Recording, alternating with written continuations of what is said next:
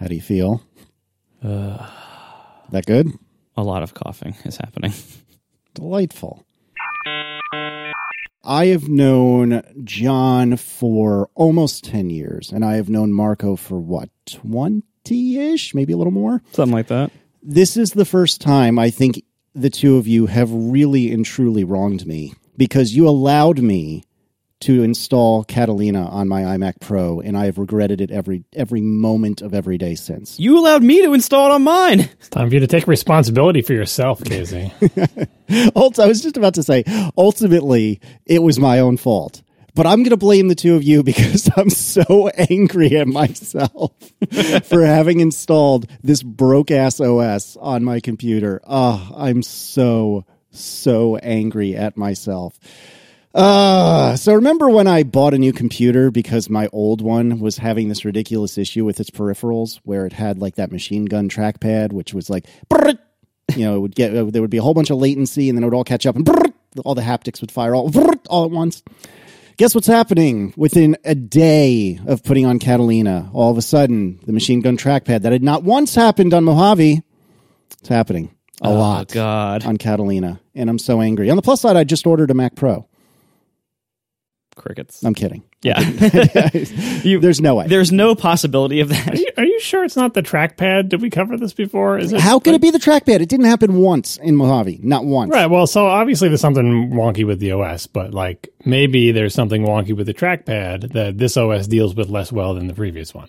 I mean, I am using the iMac Pro trackpad that I bought off under, off of underscore two years ago, whatever it was. So I do have the other trackpad, you know, the new trackpad in a mm-hmm. box in the attic. So I could hypothetically go get it, but I, I knew that Catalina was just paper cuts everywhere. I knew it. But I wanted that sweet, sweet Swift UI action, and I wanted that sweet, sweet automatic dark mode action. And I'm going to continue to blame you two just because I'm really upset at myself and I can't handle it because I'm an immature child. But you let me, the two of you let me, and Marco, I heard you say earlier as I was talking over you, I let you install Yeah. Catalina. We have all failed each other. We have failed each other. You're both fired, and I quit.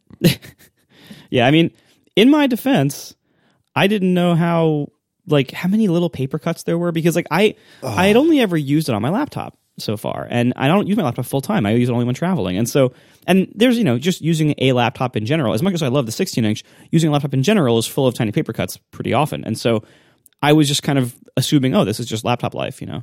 But when when you use it full time on your desktop, you really get to know like what's going on here, and you and like there's I, I use way more apps on my desktop. I do, I do much more consistent and harder and more diverse work on my desktop. Uh, I'm doing my desktop has just has like more stuff on it. It has more files. It has more apps. You know, so and and it's not a clean install. Like the laptops always begin clean as clean installs for me usually, and or at least most of the time. Whereas my desktop, I'm you know I'm carrying the same install for usually multiple years at a time.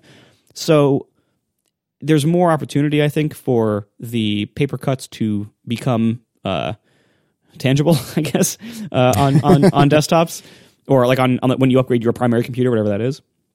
And so yeah, so I I, I did that last week, um, hours before the show, because the new Xcode betas required it, and so therefore my job basically required it, and I stand by that. That was a pretty good reason to upgrade, and I'm able to do my work, but man, there sure are paper cuts here. Like there, it's just little stuff is just broken or slower than it used to be, or fails seemingly silently, and like weird stuff breaks. I can't use Sketch anymore to draw arrows on images, and there's like there's Wait, no, I, yeah, you can. You totally can. I, I thought it broke. No. Oh, is it is it like the new crappy one? Like I think I was holding on to an old one because they ruined it. Anyway, Oh, yeah, it's definitely got Evernote just plastered all over the place. It's it's bad. yeah, I was holding on to like the old pre Evernote one because Evernote bought it and ruined it. Okay, gotcha, gotcha, gotcha. So like and and and like I I am I have like a carbon copy cloner script that is dying every time I reboot. That I have to figure out like okay how do I update whatever the heck that is and and, and I, like it's just like upgrading has had a cost, and I still have yet to find any benefit other than it runs the new Xcode beta.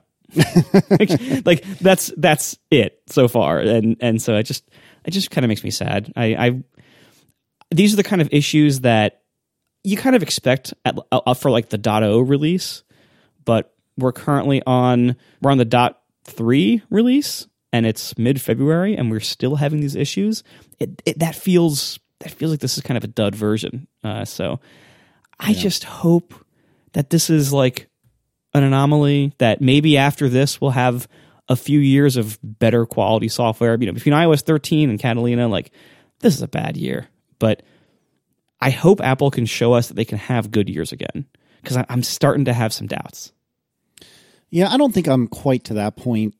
Even as as furious as I am, I don't think I'm quite to that point. But I am really upset. And, it, and ultimately, as much as I snark and as much as I joke, I didn't have to upgrade. Like I, I didn't personally have any need for the Xcode beta quite yet, and so I could have just stayed on Mojave. And I've been really tempted to downgrade and either do a fresh install again or use a, a super duper backup that I have, which I've I've never actually restored a super duper backup, so it's a little scary. I'm not to, not because of super duper, just because I've never done it. Yeah, neither have I. Um, yeah, exactly. But um, but anyway, uh, it was ultimately my own doing, and and I joke and I snark, but it was my own fault. But it just bums me out because you know, it used to be that the new OS, and there was a Twitter thread, I think, going around about this. Actually, I think you had commented on it, Marco, that, you know, it used to be very different, that, you know, it, it used to be so, so something you got excited for. Like, I vividly remember eh, for all its its warts and issues, I remember just being overjoyed at doing the Windows 95 install for the very first time, and my my mind being blown by how different it was. And this isn't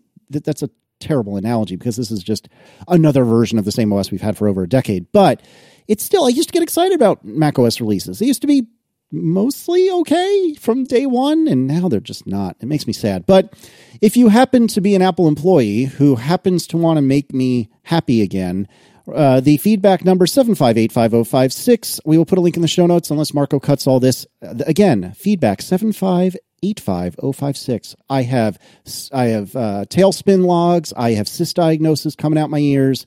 I don't want to hear about a, a, project to reproduce it. It's not that kind of bug. Don't even joke. Uh, but yeah, I am I am trying to. I have even filed a radar. That's how desperate I am to fix this. That's please, pretty bad.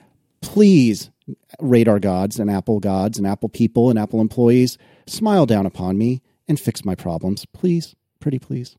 Yeah, the interesting thing about these small problems is that since they are, since most of them aren't like deal breakers or showstoppers, until you hear somebody else describe the same one, it's very easy to think that it's just you. And I had that experience when Marco was talking about the things that he was having in Catalina. Most of them I didn't have, so it's like, well, I don't know, maybe Marco's computer is different than mine. But one of them had overlap. I was like, I never would have thought that that was a Catalina issue, but it's it, you know hearing Marco do it, and I'd never mentioned it to to either one of you makes me think it, it is. And it was the one where when you're in the Finder and you do something that like examples, I you know I have two folders that are on my internal SSD, and I drag a file from one of those folders to another. It takes so long that a progress bar comes up that says moving item. the dialog appears. It says moving item. There's a progress bar. The progress bar fills and then it completes. I'm like, really? I moved the file from one folder to another in my SSD in, in the Finder and I got a progress bar and it wasn't a fast progress bar. And then Marco mentioned the same thing doing stuff in the Finder, being slow, like locally. Weird. Very weird. And, and I have the same question Marco always has like, what? What could possibly have changed to make this happen? I don't know. I don't, I don't, and it's not just like, oh, I saw that once. So there was, you know, my computer was busy and I just saw it that one time. Very consistently. You know, again, it doesn't break anything. The file does move. It happens in a second or two. So it's not like I'm waiting a long time, but that should not be the type of thing that shows a progress dialog ever. Yeah. I mean, you're moving files locally on the internal SSD of the best computer Apple makes. With, with huge amounts of resources, and it's not doing anything else. Nothing else is running. I'm not rendering or compiling. Xcode isn't even running. I'm just in the Finder, basically idle. yeah, and this is it's easy for us to look at something like the Finder and say like, what could they possibly have changed? Like it's it still pretty much works the same. Why would they need to have messed with anything? And I'm sure it's one of those things where there's it's more complicated than we think, and there's more going on. And, and it's not just the app; it's you know it's the whole OS. Maybe it's not the right. Finder's fault at all. Right. And so I'm sure there's all sorts of APIs under the hood that maybe they had to change for 32 bit. Maybe they had to change because they integrated all the iTunes stuff into the Finder now for like device management. Who knows? Like they had, I'm sure they had reasons why they were messing around in there. But the result is like, it, this is not how computers should be from the world's best computer company who shines in particular at least historically in their attention to detail and you know like, and their their amazing OSs and and how their OS respects the user you know for attention and and speed and everything. And we're just we're just seeing that break down so often these days. And it's and, and and you know, I, I, there's lots of stuff that's made me mad about this. Like I, I got real mad about the you know news enabling itself for notifications uh, and starting to alert me while I'm doing my pro work in my pro app. Uh, alert me about some BS in the news I don't care about at all because I don't care about the news at all. And like, this is this is my computer. What are you doing? What you're interrupting my work? To, to give me like a breaking news headline from CNN? I, I don't care. What? What? I never agreed to that. That's not what this thing is for this is a tool for my work. Like, you know, like when a carpenter is, you know, using a circular saw, does it stop in the middle of what it's doing because some politician said something stupid? don't ask questions you don't want answers to. For all you know, there are smart circular saws out there that are doing exactly that. yeah, play audio. Breaking news. You, yeah. Every f- five boards you saw, you have to listen to an ad. Yeah, right. Exactly. Have you heard about work chat? Oh God. Yeah. So like, there, there's just there's so many paper cuts so many and the the number of paper cuts should be going down with time for a mature platform. That's what the Mac is. It's a mature platform. Honestly, so is iOS these days. Like when when platforms are new and, and they're young and they're moving fast and they're they you know they break more stuff because they're they're changing a lot more under the hood and they're moving really fast and and and they're still young and they they still have to like get their stability under them. Mac OS is not that. Neither is iOS, frankly. Um, and we shouldn't be having such fluctuations in quality so far into these product lines lifespans. And that's that's why I'm just I'm concerned that like there are there are significant problems that uh, who knows, you know, again, we're talking about a giant company doing things with giant software like we don't know the full complexity of what's of what goes on and they don't talk about it really. But there must be some kind of process issue or some kind of incentive issue or something that is like systemically causing the quality of a lot of the software to be declining. And I don't know how to fix that. I don't know how to run a giant software company. I don't even know how to work with other people. So I'm I'm the wrong person to tell you how to fix this. But it sure seems like there is some kind of like systemic issue or structural issue that a big company is suffering that like big company people need to know how to fix. And I can't tell you what that is, but surely it's their job to figure that out. Yeah. All right, let's try to uh, turn all these frowns upside down, especially my own. And let's do some follow up. And we start with Jeff Hobbs. Uh, we had said, one of us had said, uh, probably John, uh, there's no Swift playgrounds for JavaScript. And apparently there kind of sort of is. And it's called Grasshopper. And that's about all I know about it. Yeah, there are a lot of these, uh, you know, learn to program type things that I've seen. Most of them aren't that great. This Grasshopper one looks pretty darn good. It's a, there's a web version and an Android version and an iOS version, and they're all, you know, you, you we're programmers, so we kind of know the job that they have to teach people. Like they're going to teach people about loops and conditionals and variables and functions, and you know, and then just go from there. Like the, just the basics of programming, but you want to do it in a way that doesn't, you know, turn people off. Doesn't feel like academic. Like oh, you know, math variables, algorithms, so boring. You want to see something like that's the great thing about Swift Playgrounds. Oh, there's a you know, it's a 3D rendered thing with a friendly little cartoon robot, and you get to make them move and they hop, and you know that's not part of the programming, but it's your kind of reward. In in my day, we had a thing called a turtle, and it was on your screen, and you used logo to make it move around, and it was not as graphically rich, but it was still way cooler than you know input a dollar sign whatever like 10 print, you know, well, 10 print uh, go to 20 was pretty still pretty good. But anyway, uh, having some kind of visual reward uh, when you're doing things. So all these have some sort of, you know, the, the web based ones are great because you get to use the web technologies to throw something up on the screen immediately, whether it's drawing boxes or lines or changing things to be different colors or responding to clicks.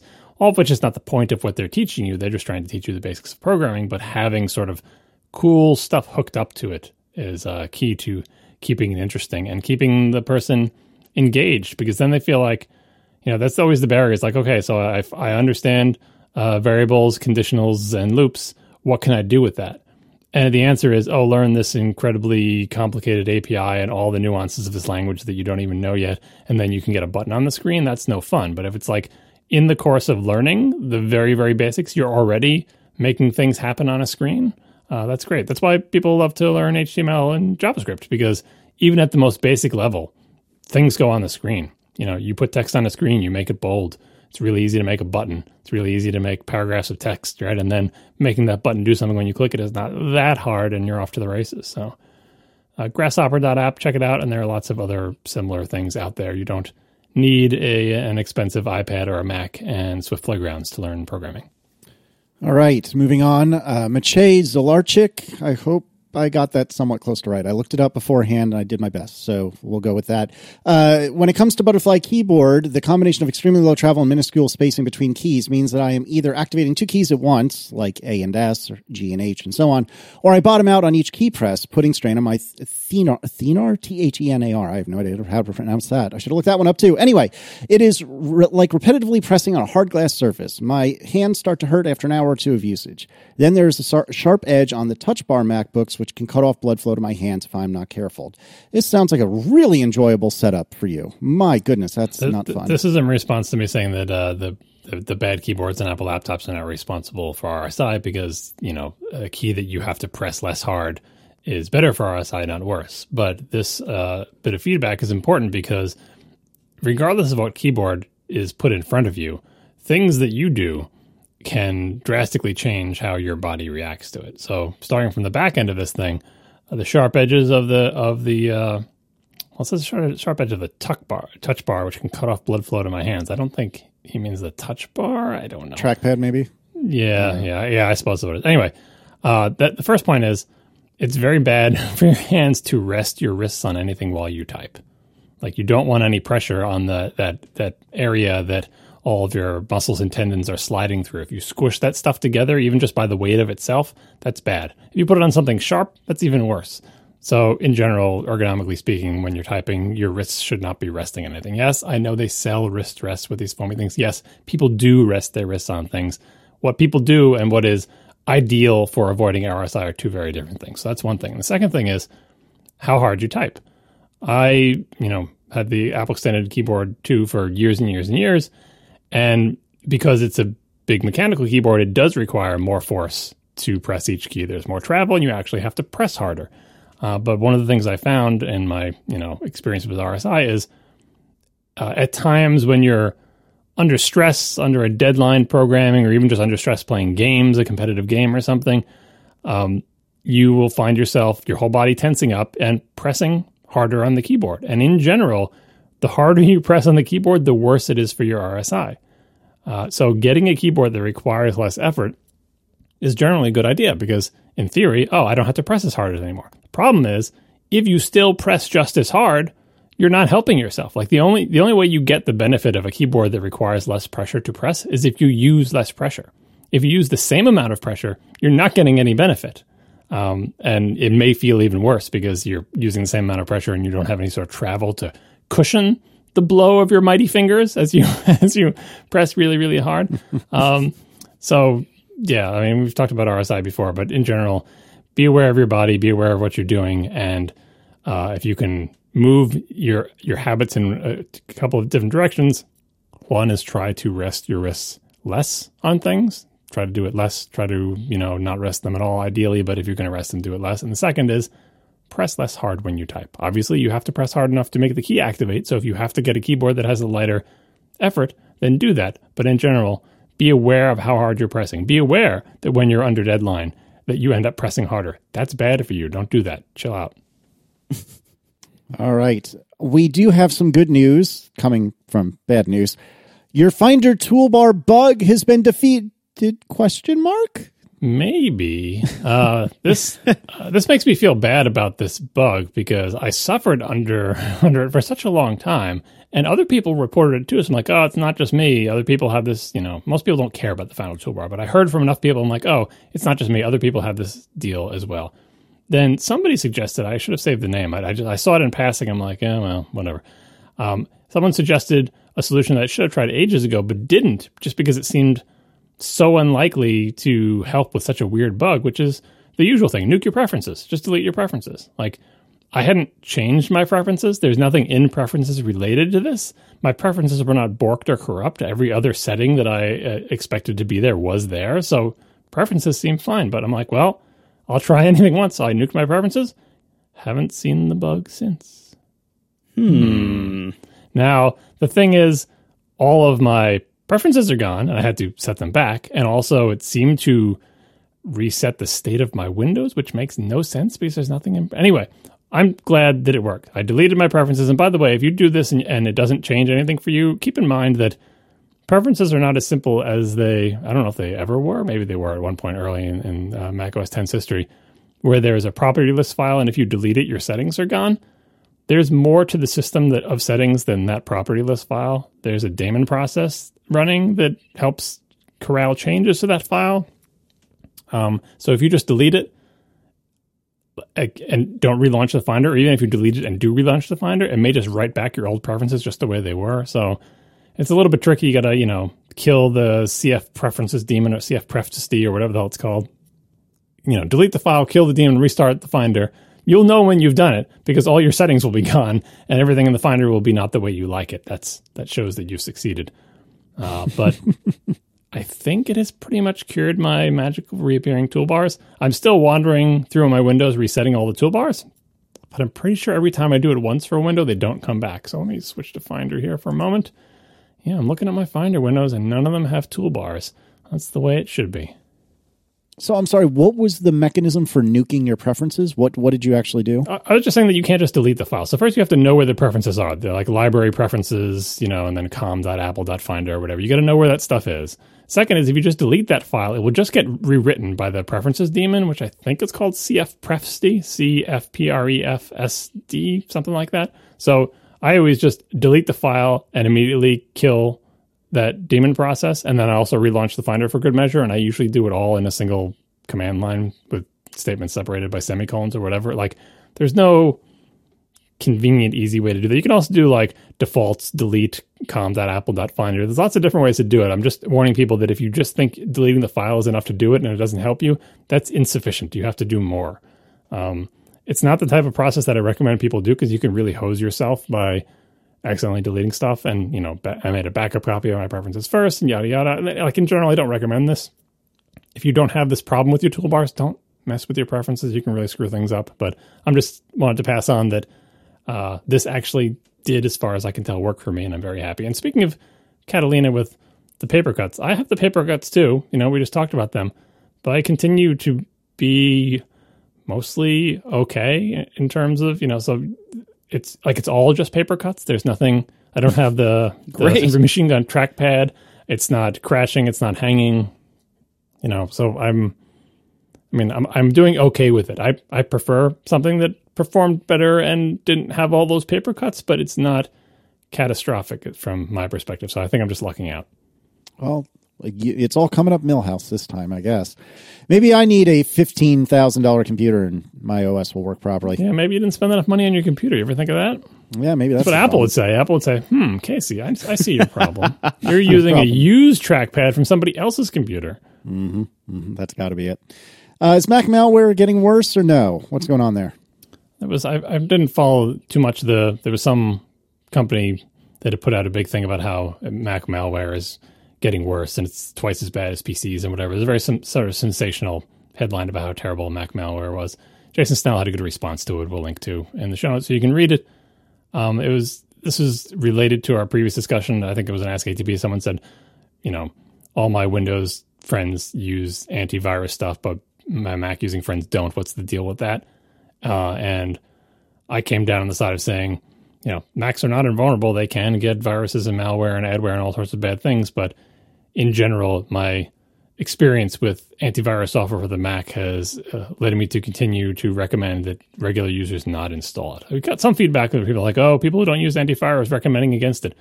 I've had mandatory antivirus software on my computer at work for over a decade. Like I have vast experience with antivirus software, eight hours a day, many different brands, many different operating systems, many different pieces of hardware, all Macs, right? So I do not lack experience in this area.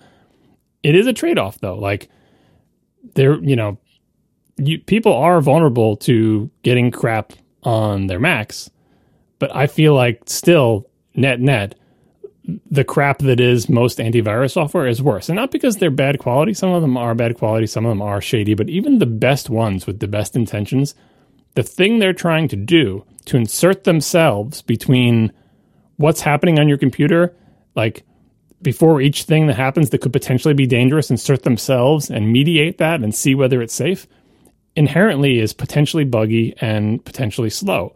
And then the other things where routinely they will, you know, wander over your entire computer and do something for everything on your computer, that is also inherently slow and burns battery and makes everything slow or whatever. So I still recommend that uh, Mac users shouldn't install any, shouldn't buy and install any antivirus software like reflexively, like, oh, you got a Mac, you got to get antivirus software. You want to install a keyboard, his, a clipboard history thing reflexively, fine. You want to install a launcher like Launch Bar reflexively, fine. But uh, I still think it is not the right move to say, oh, you got a Mac, you've got to have insert antivirus program. You don't. I think you don't.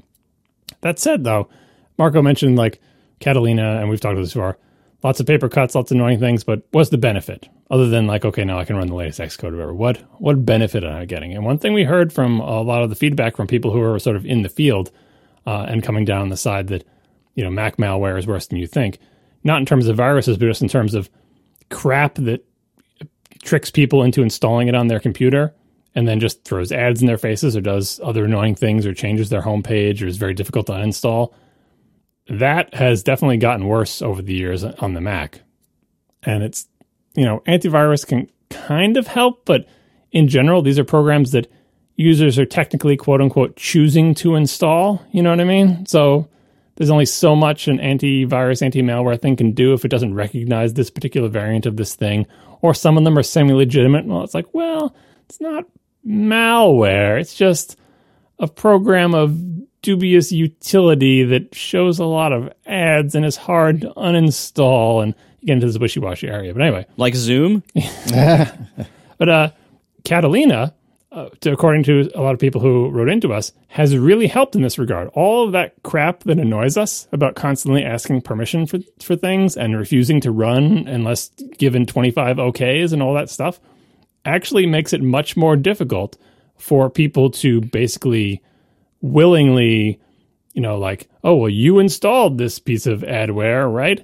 you have to click through more things to make that happen now. There are fewer things that programs can do without asking for permission, and that adds friction to the experience.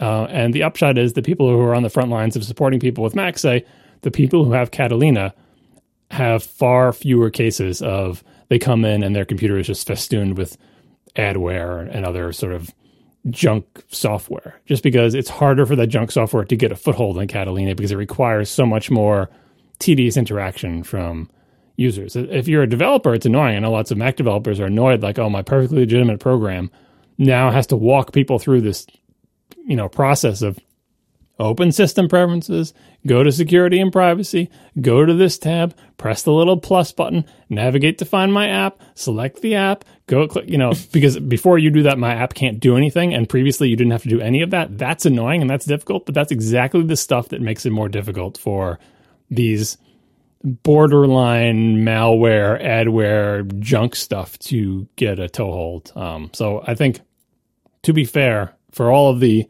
pain and inconvenience that it's causing all of us, there is actually an upside to that. Mostly that doesn't benefit us because we're not installing malware. Uh, well, except for I did install those Logitech drivers, but uh, you know that's that's unfair. So far, they've been fine, but I do occasionally uh, install things against my better judgment. Um, but for other people who are not uh, as you know into computers as a hobby, it is a safer environment for them just because it is harder for them to do something that uh, screws up their system. We are brought to you this week by Squarespace. Start building your website today at squarespace.com/atp. And enter offer code ATP at checkout to get 10% off. Make your next move with a beautiful website from Squarespace. I know a lot of you are programmers. I'm a programmer. I can write my own CMS. I have. Many of you probably have too. But the reality is that it's not really worth writing your own CMS for most websites anymore. It isn't even worth installing one of the pre-made ones on your own server anymore. Really, Squarespace is such an incredibly pragmatic option, even if you know how to make websites, because with Squarespace, you can make amazing looking websites with incredible rich functionality with almost no effort at all, and they will look amazing. Like they'll they'll look better than anything that I know I could I could have ever made. Let alone I you know I don't I don't know what your skills are, but they look way better than anything I could ever make. And they have functionality I would never want to write myself, like storefronts or like analytics stuff like that. Like they have all that built in, galleries, you have splash pages, all this amazing stuff that I didn't have to build myself. And then once your site's up and running, they keep it up for you.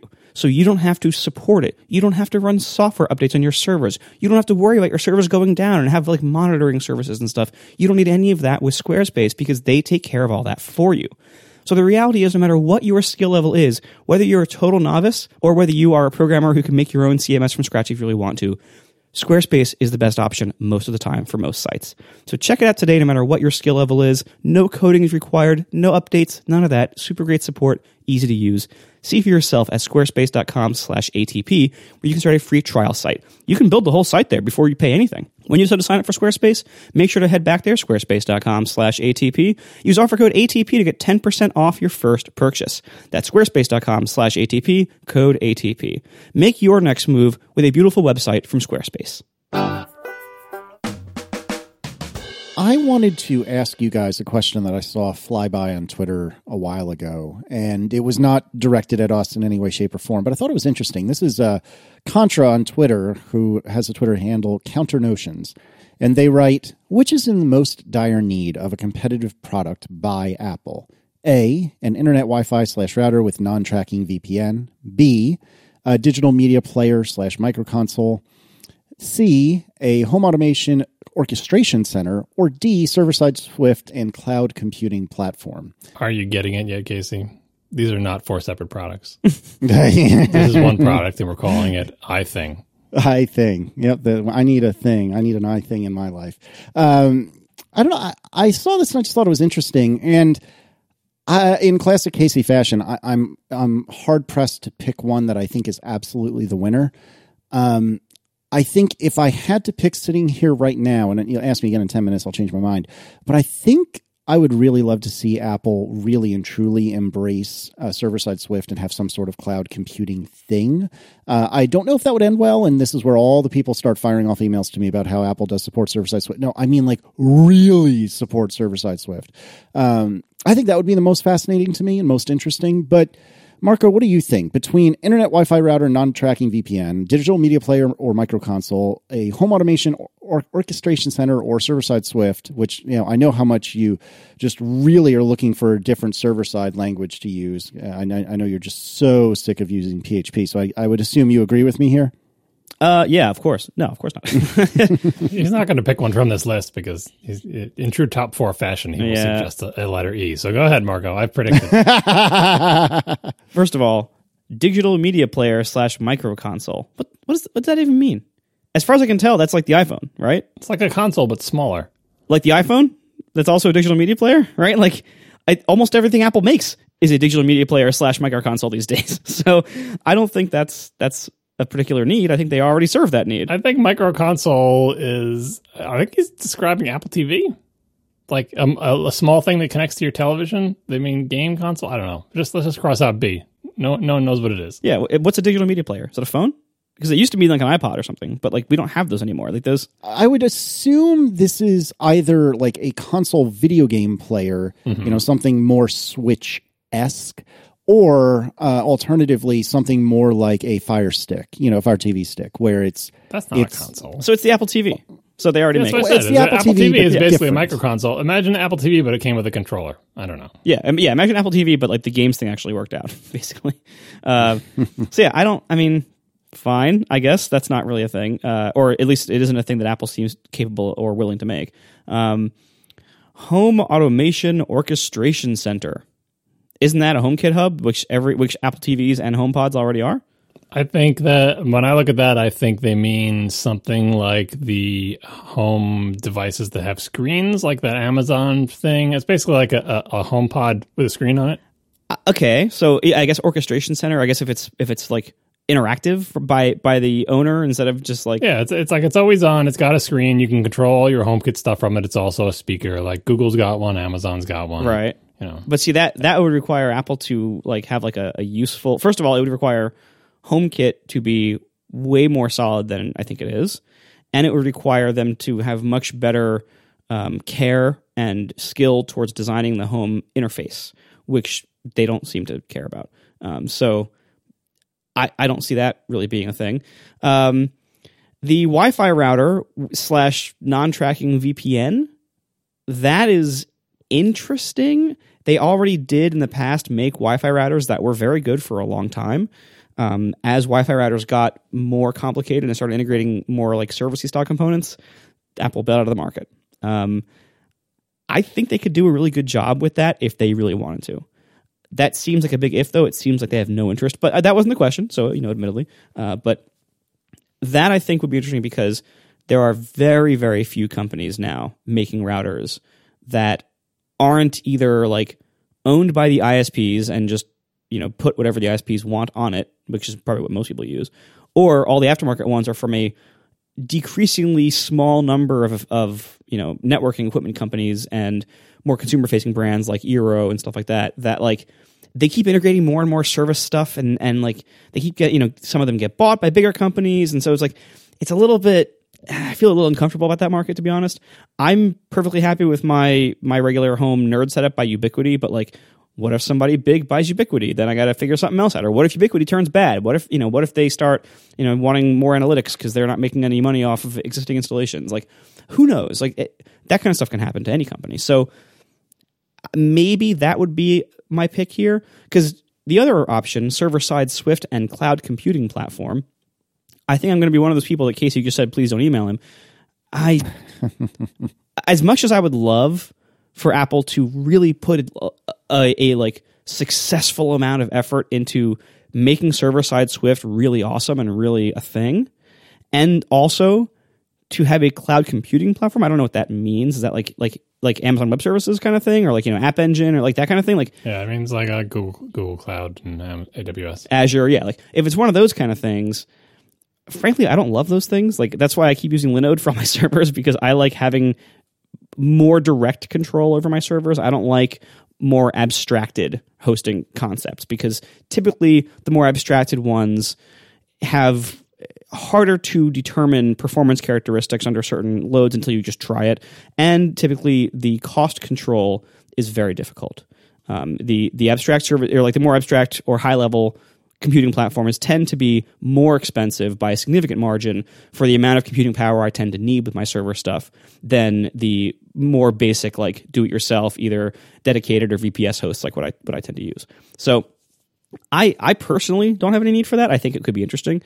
But server side Swift as a separate thing, I would love that because as I mentioned, you know, you said, you know, you joked that I do love PHP and that's true, but if I have to learn Swift anyway, and I, if, and if, if, if my career is going to require mastering Swift in this other area of iOS development, it would be nice if I could use the same language and master the same language and build all those same skills once instead of having instead of continuing to have two completely different languages that I use for the two different halves of my app's functionality, basically, like the, the web half and the and the app half. So that would be great, uh, but I, I, don't know how realistic that is. But again, that wasn't the question. So I I guess I'm talking myself into the server side Swift or the internet router. But uh, okay, eh, because back to the router problem. Problem with the router is like, how much impact can you really have there? Because again, most people in the U.S. at least, I don't know how it is in other places, but the market in the U.S. is like almost everyone just uses the router that their internet provider provides or forces them to rent every month, and so there's there's that you know like what the Steve Jobs like there's no go to market strategy here like there's a reason why there's a lot of consolidation in the router business. Like it's a hard business because most customers in the US of broadband internet, which is most people, just have one for free or, you know, for quote free that they don't need, they don't buy an aftermarket one at all. And then Apple surely would not be competing on price with any of the other aftermarket ones. They'd be a premium entry. And you can look and you can see, okay, there are there are other premium entries in the Wi-Fi business, like Eero is you know past sponsor of the show, possibly future sponsor. I don't know. They're a great example. They are not cheap they're good though. You know, they're like they they they went for the high end and they succeeded, I think. But Apple would have to then compete with other people who are doing who are in the same business. Like when Apple was making three hundred dollar Wi-Fi routers when everyone else was paying eighty bucks for theirs, not everyone else was like there was nobody else competing for the high end. Apple was almost the only high end option that wasn't like an enterprise solution. here they would have more competition in that high end market and they would have to move faster. They would have to do things like mesh networking and they would have to do things like add on services like ad blocking, VPN, stuff like that, like that, that a lot of these other companies are offering now. And so, do I really think Apple has that in them? I don't think so. I, I, I think even even at the peak of their router business, when when they were making solid products that were well, well regarded and were pretty competitive on everything but price, which is what we can probably what we can expect from Apple. Uh, even then, they weren't moving quickly. They weren't like you know really like they weren't putting a lot of effort into their Wi-Fi routers. Like they were, they, it was they were fine. They were they were good for a while, and then they went away. So I can't imagine. I, I, think part of the reason why they bailed out of the market is that the market was starting to require them to move quickly and to to be to put more effort into that, and they just didn't care enough. And so I think if they were to re-enter that market, that same fate would probably occur again. So therefore, I'm going to reluctantly, with a heavy heart, vote for D, server side Swift, and cloud computing platform, with the caveat that I like this option a lot better if those are two separate things. If the server side Swift is able to be run on any server platform, and they happen to also offer a cloud computing platform that nobody except them will ever use. I did not see that ending coming. Well, look at the, look. The other options are all terrible. All right, John, what do you got? We talked about cloud computing platform, I think, a while back, and I think where I came down on that is that it's basically unavoidable. It's uh, like Apple either needs to do what Amazon and Google and Microsoft have done, or resign itself to forever paying one or all three of those companies huge amounts of money. Like that is that is a core part of their business. You know, own and control the key technologies, blah blah blah. Increasingly, that is a core part of their business. Has been for a long time, and it's not go. It's not going the other direction. It's just increasing. So by not doing that, Apple is is not is not fulfilling its vision to own and control these the most important technologies, and you know therefore it is dependent on its competitors to a degree that it might not like, and less of a concern now, but maybe more of a concern in the future. Uh, it is potentially uh, losing a lot of money for that, and that's the thing about cloud computing, as Marco pointed out, is it's very convenient and it makes lots of sense when uh, you're looking at having to pay people to run all your stuff, right? If that's the alternative, like uh, we have to hire a bunch of employees and run our own data centers or whatever, that's no good. So let's pay someone else to do it. But once you're signed up to that thing, it's a big moneymaker. Uh, I think I saw a story fly by that Azure is set to become the the largest source of income for Microsoft uh, if trends continue, or maybe it already is. But like anyone who's ever used AWS knows, your AWS bills can get big. Like there's profit margin on all of that stuff. It's easy to accidentally use a lot of money, um, and you have to very carefully uh, control your your resource usage to try to keep costs uh, where you expect them to be.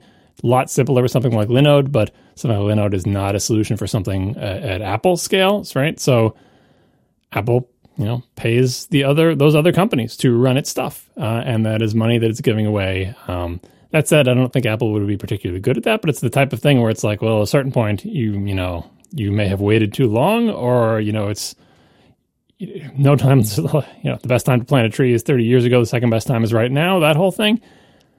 So I don't know. Like, I'm not going to pick that item, but I still have that same itch about cloud computing. It's not a need that's going away, and if Apple doesn't do it itself at all, it's going to be a disadvantage in the long run. Um, server side Swift, I think Apple is not the type of company that I don't know. It's not it's not a good fit to make something take off on the server side to make it actually be a viable thing because Apple doesn't really make servers and doesn't have a server OS and is not invested in the server ecosystem beyond running its own stuff. It's very difficult to get over that hurdle to the point that popular server side languages have PHP, Java, even JavaScript. There are communities built up around that of developers all over the world whose job is to write server side software. And they rally around IDEs, frameworks, libraries, you know, all the whole Java ecosystem of web applications, you know, all the different frameworks for doing that, all the Node JS stuff and that whole infrastructure. If you look at any of those successful efforts, or PHP for that matter, or Perl CGI, like any of any of the things that have been big in the server side world in the past or currently, and you look at what they like the shape of that community, it tends to be either a community not focused around a single company or, compu- a community focused around the product of a single company, and that single company is all about server side stuff or becomes all about server side stuff. Java with Sun, although that getting bigger than them at, at various points, but everything else is kind of like it is. It is a bigger than one company thing, right? It has to be for the community to take off and thrive. You don't see scenarios where there is a language made by a single company, mostly for a single purpose on their platforms, with aspirations to get bigger, because Apple is never going to do what it takes, and nor should they, I think, to become all things to all people server side across the world. And if you're not going to do that, if you're not going to say, if you're not going to become the next Java or the next PHP or the next Node, then it's you know I'm not going to say what's the point because it is a useful uh, thing to do, but you're like I just don't feel like they can fulfill their the, the destiny of this item uh, on server side languages. I wouldn't want them to. I don't want Apple to become a company that is known for defining server side development for the next two decades. That's just not what Apple's about. And if they did that, it would take their eye off of what they should be doing, which is making, you know, hardware, software integrated experiences, blah, blah, blah, like the things we know and love from Apple. So all this is a long way of saying I'm crossing that one off the list, despite the fact that I think cloud computing should be an inevitability. And I hope Apple is making moves in that direction. Maybe possibly more important than trying to figure out how to make a car. Just saying. Um, the one I'm going to pick is easy. Uh, I'm, I'm, crossing off the middle ones because I don't know what, what, they are. I don't care about them and the home automation, blah. Uh, Wi-Fi router. That's my, my easy pick, and I'll tell you why. It's the same reason I liked their stuff before. It's the same reason I wanted a monitor from them. Apple's never going to make a monitor that people are going to buy. They're probably not even going to make that much money on these monitors. But I wanted Apple to make a monitor because I wanted a fancy monitor that matches my computer. Apple, for a long time, made fancy Wi Fi systems that matched their computers that were really expensive and most people didn't buy them. It's not a great business, but I think. I, I think that market is in need of competition. You know, the question is in dire need of a competitive product from Apple because Apple, of all the companies that we've named, is the only company that still has its incentives aligned around privacy and security. Like, despite Apple's big service push, in general, Apple is not using your information to figure out how to serve you more relevant ads, right? Or sell you, you know, sell you generic products or whatever. So Eero being brought by Amazon, I haven't seen any ill effects of that, but it's always out there of people wondering, well, what's going to happen? Is my Eero going to start inserting Amazon ads into all of my whatever? You know, like people are afraid of that. Again, people can be afraid of things that never actually come to pass. And so far, everything's been good, and I really like Eero, and I'm using it right now. Like that's my favorite product. But I would love for Eero to be have a competitor, and a competitor that focuses solely on the idea of like, A, we look nice and work well with Apple products. And B, we have a privacy focus. Uh, the the whole thing with VPNs and people not knowing which VPNs to get and which to trust and have them being difficult to set up and so on and so forth. Uh, that's a place where Apple could differentiate itself it's never going to be a particularly good business for them. Just like monitors are never going to be, never have been probably, and never will be a good business for Apple. And yet, I think Apple should still make monitors, and I think it should still make Wi-Fi routers. In the end, what I want is if someone has like an Apple setup, like, oh, you should get a Mac and get an iPhone and get an Apple Watch, uh, and if you're having Wi-Fi reception problems in your home, get the Apple Wi-Fi thing. That's what I used to tell people until their product sucked, and now I tell people to get Eero. right? I would love for Apple to compete in that market because I think it's a place where I would like there to be an option like that. I think like it's it's like we talked about before with like why should Apple make uh, you know USB hubs or all there's all sorts of things you can argue for like you just want to have an easy choice to say there's a good one of these it's a little bit expensive but that's true of everything that Apple makes. Just get the Apple one. You won't have to worry about it. It's a little bit more expensive but it'll all work together. And that conversation and that sort of like sentence structure has become less and less common over time as Apple has eliminated all the businesses that are not good businesses. And so now when it comes time to get a USB hub, you're like, uh, I don't know. There's a couple of good ones. Sometimes they're flaky. Like there is no go-to recommendation for things from Apple. Apple's really ramped up in the dongle department, but that's a whole different thing. and even some of those they outsource to Belkin, so they can't even make all those themselves. But yeah, That's kind of sad, Yeah, actually. But, but anyway, that's that's my answer. Uh, Wi-Fi routers. Basically, all, all I'm asking for is, is a competitor to Eero. It's not because I'm disappointed in Eero, but just because that's wh- where that's the business that I think could most benefit from competition from Apple specifically because of uh, how different Apple's incentives are from all the other companies that currently sell decent routers. We are sponsored this week by Indeed. When you start your hiring process, you may have questions like Will you find good applicants to choose from? What about education and experience? And how will you know you've made the right hire? Indeed is here to help. Millions of great candidates use Indeed every day to find their next opportunity. You can post a job in minutes, you can use screener questions to help create your shortlist of applicants really quickly, and you can add skill tests to your job posts so you can be confident in your applicant's abilities. Indeed's library of more than 50 skills tests ranges from industry specific skills like accounting to general aptitude tests like critical thinking. Indeed gives you the smart tools to make hiring decisions quickly and to be confident that you're making the right hire for your team. Post your job today at indeed.com slash podcast and get a free sponsored job upgrade on your first posting. That's indeed.com slash podcast. Terms, conditions, and exclusions apply. Offer valid through March 31st, 2020. Thank you so much to Indeed for sponsoring our show.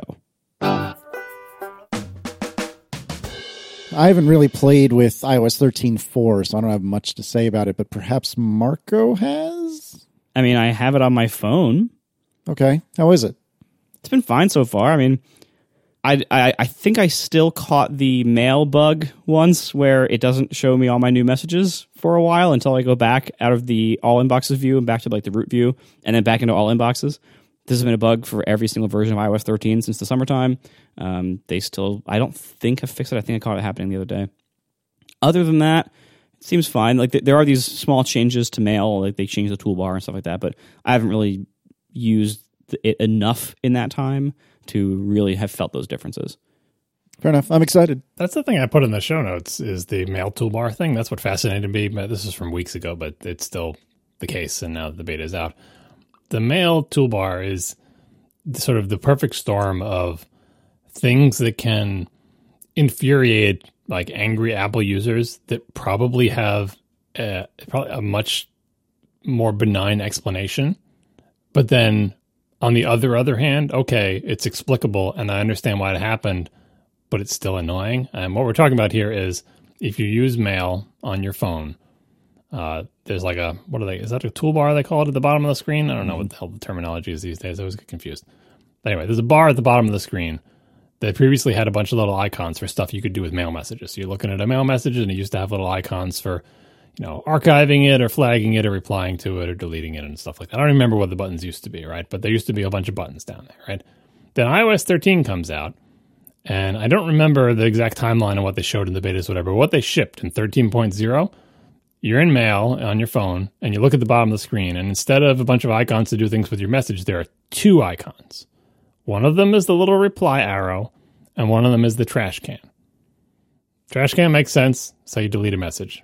Some people didn't like the fact that it was close to reply, but you know, well, the, spacing is pretty good on them, right? Then there's the reply error. You're like, okay, well, I assume if I hit that, that's how I reply. But you're like, how do I, how do I file this message away? How do I f- uh, flag it or say it's junk mail? But most importantly, and this is the thing that infuriates people, wh- why are there only two buttons? What were you saving all the room for over there where there are no buttons? there used to be things there, and now they're not. And it wasn't crowded. Four buttons across the bottom of your phone. They're pretty widely spaced, but now there's just two. And you look at that and you think, oh, you Jony Ive, just before you left Apple, you said, you know what? Delete more useful buttons from things. Like get rid of the ports on all the computers. And there's too much utility in that toolbar. People can just tap that button and immediately flag a message. Preposterous. I don't like that. We can't have that. If we can if we can make the side of the toolbar cleaner by removing buttons, let's do that. Can we remove all the buttons? Like, no, Jony, no, we can't we can't remove all the buttons. All right, fine. We'll leave one button. No, we can't just have one button that's not up. All right, fine. Two buttons, but that's it. No more buttons. This is the fantasy thing in your head of like they just want to get everything off the screen. They want it to be a thing where there are no buttons and it's completely useless. I don't think that's true, but it doesn't change the fact that iOS 13 shipped and it had two buttons at the bottom instead of four. And by the way, if you're looking for the other functionality, it's buried under one of the buttons. If you hit the button like a menu. Let me. I have to do this on my phone because I don't use Apple Mail. But it's like yeah, I think like the reply button included things like moving the message. That's right. Yeah, so it's like it, it, they, the functionality was still there, but it was one tap farther away, which seems weird because it's like, well, if you weren't, you know, like people wouldn't think to do that because if you hit the reply button, from the reply button, you can reply, reply to all, forward, trash, flag, mark as unread, move message, archive message, move to junk, mute, notify me, and print. That's all under the little reply arrow. Oh, bananas. When you tap it, it doesn't reply. When you tap it, it brings up a gigantic sheet with all those other options. And again, the whole rest of the toolbar is just blank. And delete, I think, just deletes. And maybe there's a force press option or something, right? So the explanation that makes sense is, you know, iOS 13 had some, uh, you know, birthing difficulties, let's say, and it came out, it came out the door, and it was missing a lot of features they talked about, like the iCloud Drive stuff and everything that's now appearing in the iOS 13.4 beta. And the idea is that Mail, which also had some problems coming out the door, had a bunch of planned functionality and a cool new toolbar down there, and it wasn't ready in time. It's like, oh, last minute scramble. All the cool stuff that we were going to have in that toolbar, it, you know, it's not going to make it to 13.0. So they just had to get something out the door for 13.0 that worked. And so whatever those other buttons were going to be are just erased from the UI and either they buried the other existing functionality under that reply or it was always there. And it's like, oh, that's a shame. Sometimes you, you know, you plan for a bunch of features to come out, you advertise them, and 13.0 comes out and you can't make them. So it's better to pull them than to ship them and have them be like buggy and destructive and delete everyone's mail or whatever. So that makes sense. But again, coming back as a consumer saying, well, I can understand how it could have happened, but it still doesn't change the fact that I upgraded to iOS 13 and the mail app became less useful and more annoying for me to use, which is not the direction things should go. They should become less annoying and more useful, or one of those two. Um, so iOS 13 restores the toolbar buttons, so there's more buttons, then things are more widely spread out. I don't know if it restores a bunch of functionality that wasn't there before. I really don't know what the story is, but I find it an interesting sort of uh, litmus test for, or like to, to gauge um, Rorschach test is better. Like, look at this ink blot. What does it look like to you? Does it look like Apple taking away ports of your MacBook? That's probably because you're an angry person who who uses lots of dongles. Does it look like to you uh, slimming down of useless functionality? Uh, I think you'd just be wrong there because lots of people do more than just reply to and trash things. And and on top of that, like I said, if you're just used to hitting reply, if someone hits the reply button is presented with all these options, it can be very confusing, and there's another chance for you to make an error or whatever. But this is, uh, as Cabel Sasser said, you know, agreeing with the theory that stuff was removed. It says, but surely after changing that before WWDC, they could have put the icons back during the five month beta cycle or in the many months since then where the OS has been out. It seems like it took a long time to get those buttons back. Again, about, you know, minor issues, not that big of a deal just one minor annoyance. It's better than the bugs that Marco's talking about, like not seeing your new mail arrive is worse than this. But if slimming down the toolbar avoided like uh, bugs that would have deleted all of our mail, that's good. But this type of this is to getting what Marco was saying before, like this outcome is not what Apple should be shooting for. Having a big company with lots of people, lots of features, and complex code base and complex products, and lots of you know, it's a it's a very difficult job. And we've talked many times about the trade offs of like at a certain point you have to make a call whether this is going to be in or is going to be out is it going to be saved this till next year or whatever and it's difficult to make those calls and you're not sure how far you should go or really push the team to get it done or make a decision early on and say we're not going to make it and regroup. Sometimes you end up shipping something that's not everything you hoped it would be but at least you made error on the side of stability. But the bottom line is in the end you give a, a product to a customer and what you're shooting for is at least neutral and hopefully slightly better than what they had before. When you miss that all the explanations in the world don't really help that customer. And the customer comes away thinking when iOS 14 comes out, having that experience of like when I updated iOS 13, I don't remember much stuff that got better, but I do know some things that got worse and they annoyed me for months until they got fixed. And that's not a good outcome. So, whatever balance of timing and deciding when to ship and knowing when to pull things they did for iOS 13, it's not the right balance. They need to revisit. Yeah, it seems like they have trouble fixing mistakes quickly. Like it, both, you know, the hardware has this problem obviously with the keyboards and everything. Like I'm sure there are good reasons for a lot of it. Like you know, hardware takes time to engineer, software takes time for like design and QA and, you know, probably things like carrier certification and God knows what else. Like, I'm sure these things take time. But it seems like Apple takes a lot more time than other people do to to fix mistakes. Some part of Apple's process or culture or structure or something makes it take them a long time to fix things that seem from the outside like clear mistakes, like things that like they probably aren't still arguing whether it's a mistake or not. It probably doesn't take them a long time to figure that out. What is it that takes so long to fix?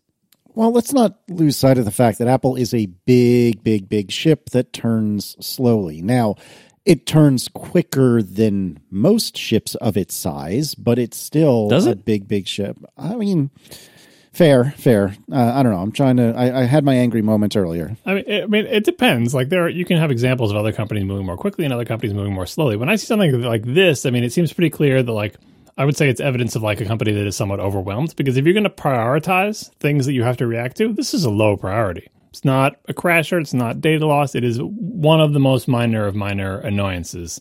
You know, oh, you're missing some toolbar buttons, right? So when you're ranking the list of things that you really need to get on and fix right away, this is always going to be low. And in big companies, what tends to happen is sort of like, you know, low priority starvation, where something near the bottom of the list, every time anything comes up, you force rank it again and you're like, is this more or less important than the buttons in the whale mail toolbar? And everything always ends up being more important. So you end up six months down the line and said, oh, we never did get around to fixing those mail toolbar buttons. Then somebody goes and fixes it. This is, by the way, why Overcast doesn't have an Alexa app. Yeah, those are the right. That's the right priority structure. But there is, you know, I forget what the term is for like OS scheduling, but like you know, uh, you know, re, uh, resource starvation or low, low priority starvation, where at some point you do need to boost the priority of those low priority things. Otherwise, they will just literally never get done. Um, and when you're in that situation, it makes me think that there's too much on your plate. Like in a in a better scenario, you do release lots of high priority stuff. You work, work, work, and then eventually you get to the point after a month or two, and you're like, and now we can finally put to bed those low priority ones. And if that's taking many, many more months than that, like six months into it, eight months into, you had a release that was so bad that it was just it took you a long time to get to those less important bugs, right? And never mind like the beginning thing of like, well, why did you end up in the situation in the first place? Again, assuming the idea is they didn't intend to ship a toolbar with two buttons, it's just what they could end up shipping safely in time. That's the on the other side of that process. How do we how do we not get in that situation? The the question we were saying is like, okay, well, if you find yourself in that situation, why does it take you so long to fix them? And I feel like it's not about fixing this one bug takes a long time. It's about all the other stuff that they correctly prioritized above this, and the fact that that list is so darn long, and it manifests in little stuff like this not getting fixed. We are sponsored this week by Handy. This time of year, the two scariest words on everyone's mind, aside from tax season, are spring cleaning. If you don't already have a million things on your to do list, now you have to sacrifice an entire weekend deep cleaning your home. Thanks to Handy, there's a better way to knock out spring cleaning. Handy is the easy and convenient way to book home cleanings on a schedule that works for you. You can book it in just 60 seconds. Handy will match you with a top rated pro in your area, or you can choose who you want to work with. You can compare profiles, you can read customer reviews. You can choose a weekly, biweekly, or monthly cleaning plan. Handy will schedule your recurring bookings to make things absolutely easy for you. And all this is with very upfront pricing. What you see is what you pay. You pay securely right in their app. You don't need to worry about cash or checks. You can even tip your cleaning pro directly in the app. And no need to worry because 100% of the tips go directly to the pros. And it's super convenient to get your home cleaned anytime from 7 a.m. to 11 p.m., seven days a week, subject to availability. And the pros on Handy are vetted, background checked, and rated by customers to ensure quality. You can learn more about their background checks at handy.com slash trust and safety. And if you're not satisfied with the quality of the service, Handy will book another pro to make it right at no extra charge with their happiness guarantee. Handy now has a special limited time offer. You can get your first three hour cleaning for only $29 when you sign up for a cleaning plan. Go to handy.com slash ATP and enter promo code ATP. Once again, that's a three hour home cleaning for just $29 for the cleaning plan at handy, H-A-N-D-Y dot com slash ATP. Promo code ATP. Terms and conditions apply. Visit Handy's website for more information. Handy, the most reliable name in house cleaning. Uh, Louie Mantia uh, was not asking us, but posted a question that I thought was interesting, and I, th- I don't remember if I put this in the show notes or not, but maybe somebody else of the three of us thought it was, was interesting. me. Okay, that should have known. should have known. John, one day I'll learn. Today is not that day. Uh, Louie asked, if you worked at Apple for just one day as a designer and engineer and you could squash one trivial bug, what would it be? And Louie continues In this fictional scenario, you have no managerial or directorial power. You cannot direct others to help you, and it may not exceed one day's worth of your time. I replied to this, and I believe what I had said, and if not, then I'm going to say it now. What I had said was, I don't know if I could do it in a day, but here's my bug, and it drives me nuts a lot of I am a I am a devout and enthusiastic user of spaces. That is to say, multiple virtual screens on you know there are multiple virtual desktops, if you will, on one or more physical screens. So you can see this most easily if you have a Magic Trackpad or you know equivalent. You can do a three finger swipe laterally to swipe between them. On a Magic Mouse, it's a two finger swipe, if I'm not mistaken, laterally, and it's it's a nice way to arrange and organize different like workspaces, if you will a lot of times when I use this feature, if I like uh, Command Tab, I almost said Alt Tab. If I Command Tab uh, in, into a different app, or if I use the dock to go into a different app that's on another space, it will switch spaces automatically, as it should, and go to the correct space. Let's say I have four spaces and I'm on the fourth of the four, and I'm trying to go to Finder, which is on space one. I click on the dock on Finder, I zoom over to space one, and then it immediately zooms back to space four, even though there's no finder, finder window anywhere to be found. And it is infuriating because I'll do it again and again and again, and it keeps happening and happening and happening. And there's no real rhyme or reason why it's happening, as far as I can tell, it just happens. And that's the bug I would fix. Marco, what would you do? I had a really hard time deciding this because my answer will will vary by the day, like whatever's annoying me that day. Oh, true. Mm-hmm. I think you know, there's all sorts of like you know stuff that I that I encounter over time that like, man, if they would only fix this one bug in iOS or WatchOS, I could do something cool with Overcast. You know, and and that's that would be my pick a lot of the time. Currently, I'm not. I don't think I'm facing any of those right now that I could specifically nail down. Uh, but so I'm, I'm, going now from a user perspective for my choice this particular moment. Um, I've been using the iOS Music app a lot more recently, just listening to more music and the music app uh, is oh so many paper cuts, especially for somebody who listens to full albums and cares about the current album or current song that was playing when maybe the app gets terminated in the background at some point and then relaunches. Because it, like music like itunes before it the music app on ios every time you launch it pretends like it's the first time it's ever been launched. Like you weren't playing anything? What do you mean? Or it remembers the song you were playing, possibly even one song ago, uh, but it doesn't remember where in the song you were, which, if you listen to a band that has long songs, that's kind of like starting a podcast from scratch every time you open your podcast app. Like, that's not really what you want. It also loses your place in the navigation hierarchy. So if you like, if you were like in a playlist or if you're in a certain album, if it remembers the song you were at, it might r- bring that up as the now playing song but the place you were in the navigation to get to that song, like the album list, is gone. And and yeah, I know under the junk drawer menu there's now a like show album button, which is buried. It took me months to find. But like anyway, like it just there, there are so many paper cuts about the music app. But the one thing in particular that gets me, that makes me think, does anybody use this who works on it? I honestly want to know this question. When you are playing music that is not downloaded to your phone, when you are streaming music over cellular, every single time that the track changes to a new song, or if you resume from pause, if it's been paused for a little while, it rebuffers the audio. It seems to be doing a true stream. So it's not like, you know, when I say streaming an overcast, what I'm actually doing is a progressive download. I'm not doing like a like only buffer from the network what you're playing and don't buffer very far ahead. Like I'm not doing that. I'm just starting a progressive download and as soon as I have enough to play, I start playing what Apple's doing with music is definitely not that. What what they're doing is like taking up no disk space, which you know for for the mass market for music that might be the right idea, or at least close to the right idea. So when you stream from Apple Music, it actually doesn't download the whole track. It downloads some distance ahead, and that's it.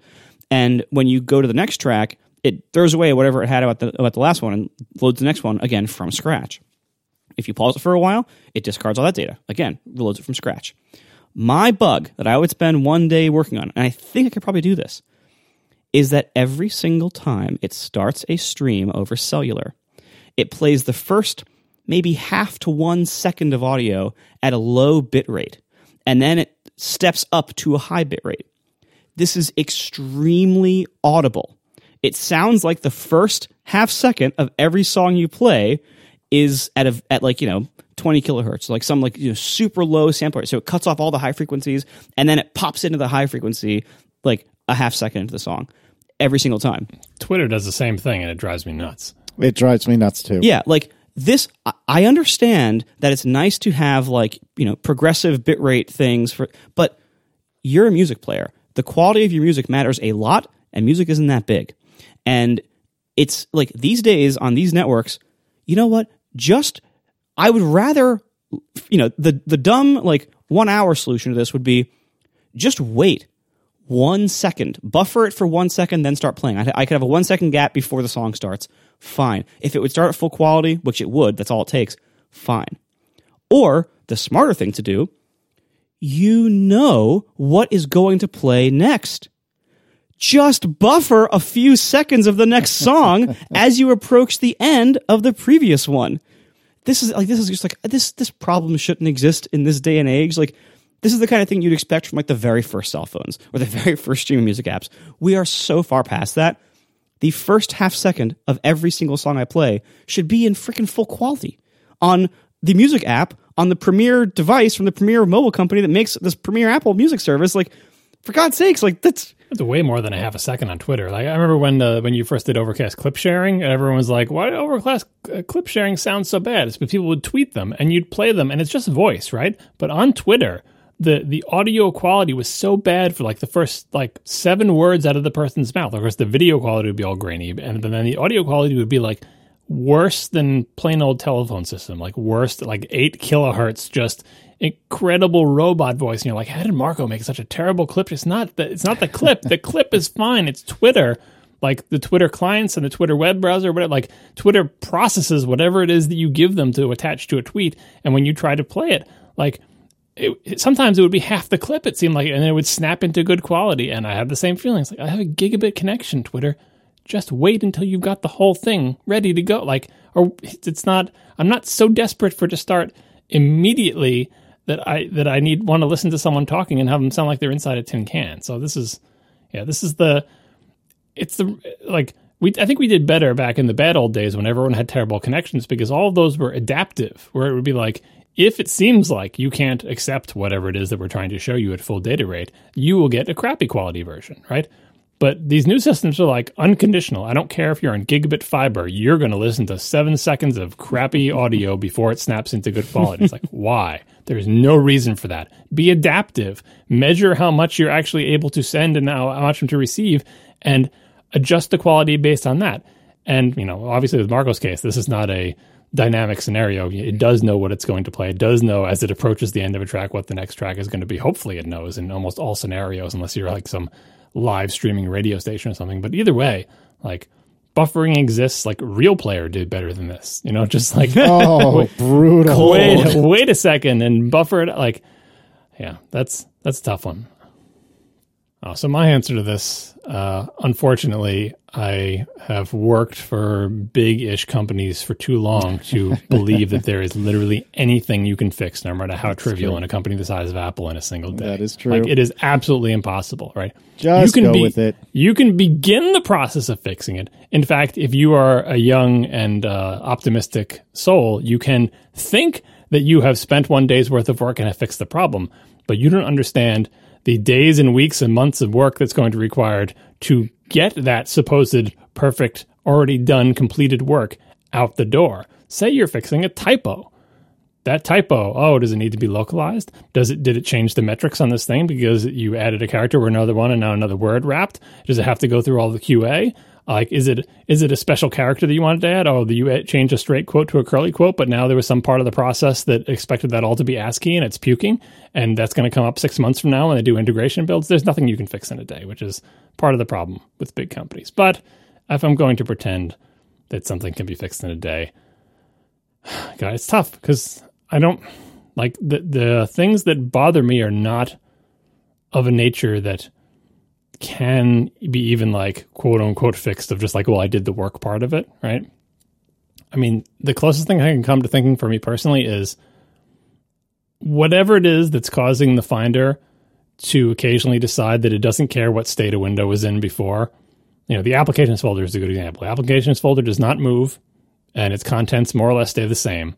There's not more than one of them. It is in a well-known location. It is more mostly more or less owned by the system, although it's a complicated amalgam of system applications and and slash applications these days. But anyway, putting that aside, the applications folder. In theory, I should be able to open up uh, the applications folder in the Finder, change the view settings and, and the window size and position to the way I want it, and do that once and have it stay the same. Now, I know I wrote many hundreds and thousands of words about the, the reason why this isn't actually possible, right? You know, and fixing the Finder to make it properly spatial or whatever is not one day's work. But I feel like it's possible in one day's work to find the code path that makes it so when I open the, you know, when I do Command Shift A to open applications or I Command Option click the applications folder in my dock, find the code that decides at a certain point to say, you know what, application window, I'm going to open a window that looks nothing like you had it before. It's going to be in a different position. It's going to have a toolbar. It's going to be in a different size. It's going to be in a different view. It's going to bear no relation whatsoever uh, to however you arrange the applications uh, window before and you're never going to see the other window again. Whatever code path that is, I would reproduce it, which I feel confident I can do in a day. I would find that code path and I would sever it and say, you, whatever conditional set of conditions leads you in this direction to decide you're going to open a new window with new, just, just don't. Like, there is only one path, which is to make the window appear just like it used to. Maybe I would only do it for well-known folders. Hell, maybe I would just do it for the applications folder. That is a one-day work narrowing of scope. All it would be is like dedicated storage for the view settings for the application folder and feel like I can make that one code path work in a day. You're going to open the applications folder?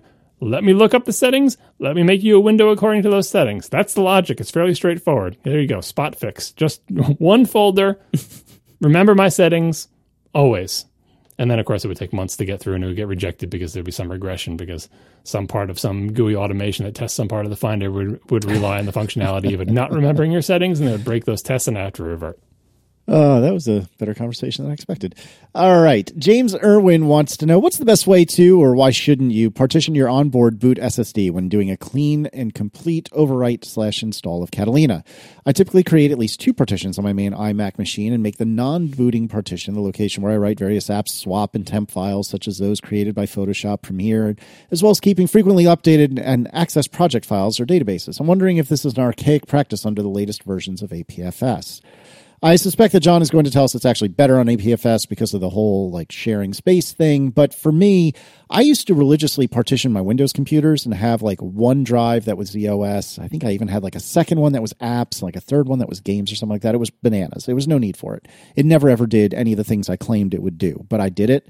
Uh, I have never partitioned a Mac knowingly. Like I believe it has a like uh, a system partition or something like that now, and I know it's gotten the muddier with APFS and in locking down the OS itself. I forget John will jump in and fix all these terrible uh, half truths that I'm telling. But anyways, um, I've never done it. Marco, have you ever really partitioned anything outside of your photos dance that you're so so fond of? And I understand Right, why. and that and that isn't even a partition. That's just a, a sparse image.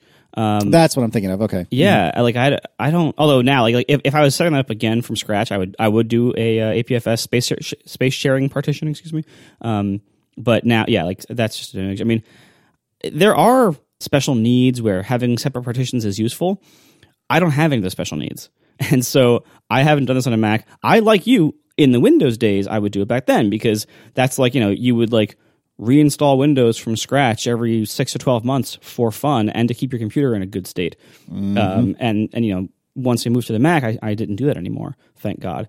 And so uh, yeah, I, I don't I don't partition, but I think if you if you are a partitioner, if you already were before, th- this probably doesn't change. Like just just you know, yes, Catalina has has like its new like two partition default layout, but if you had good reason to keep separate partitions before, you probably still have them now.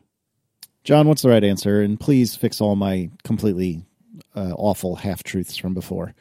So the partitioning dance, the benefits that you historically got and can continue to get are about uh, sort of logical and physical separation, just logically in your mind, where you're like, I know all of my X stuff is over here and I know all my Y stuff is over there. And you could say, well, you can get the same uh, isolation with folders, can't you? It's just a little bit one level higher. Like you can't, you know, you can unmount a drive, right? And you can reason about a drive and erase a drive and clone a drive in a way that is with a different set of tools than you can do for a folder, right? So you're you're having some sort of and the mental partitioning is you know the physical partitioning is less real because physically speaking things are so muddled that you're not really getting whatever protection you think you're getting. For the most part it's all just one big soup of stuff. But mentally i can see how it can be uh, you know something that people find reassuring. But i'm going to say that there is pretty much, except for in very weird scenarios, no good reason to incur this uh, cost because the the flip side of the sort of separation benefits is, and again, this is less true with APFS, which we'll get to in a minute. But thank you, boy, some delay. You, re- you really must be sick. Um, Oh you knew it was coming too. Um, it, you you know what the next track's going to be, Marco. Just buffer the bell. Oh man, brutal. go.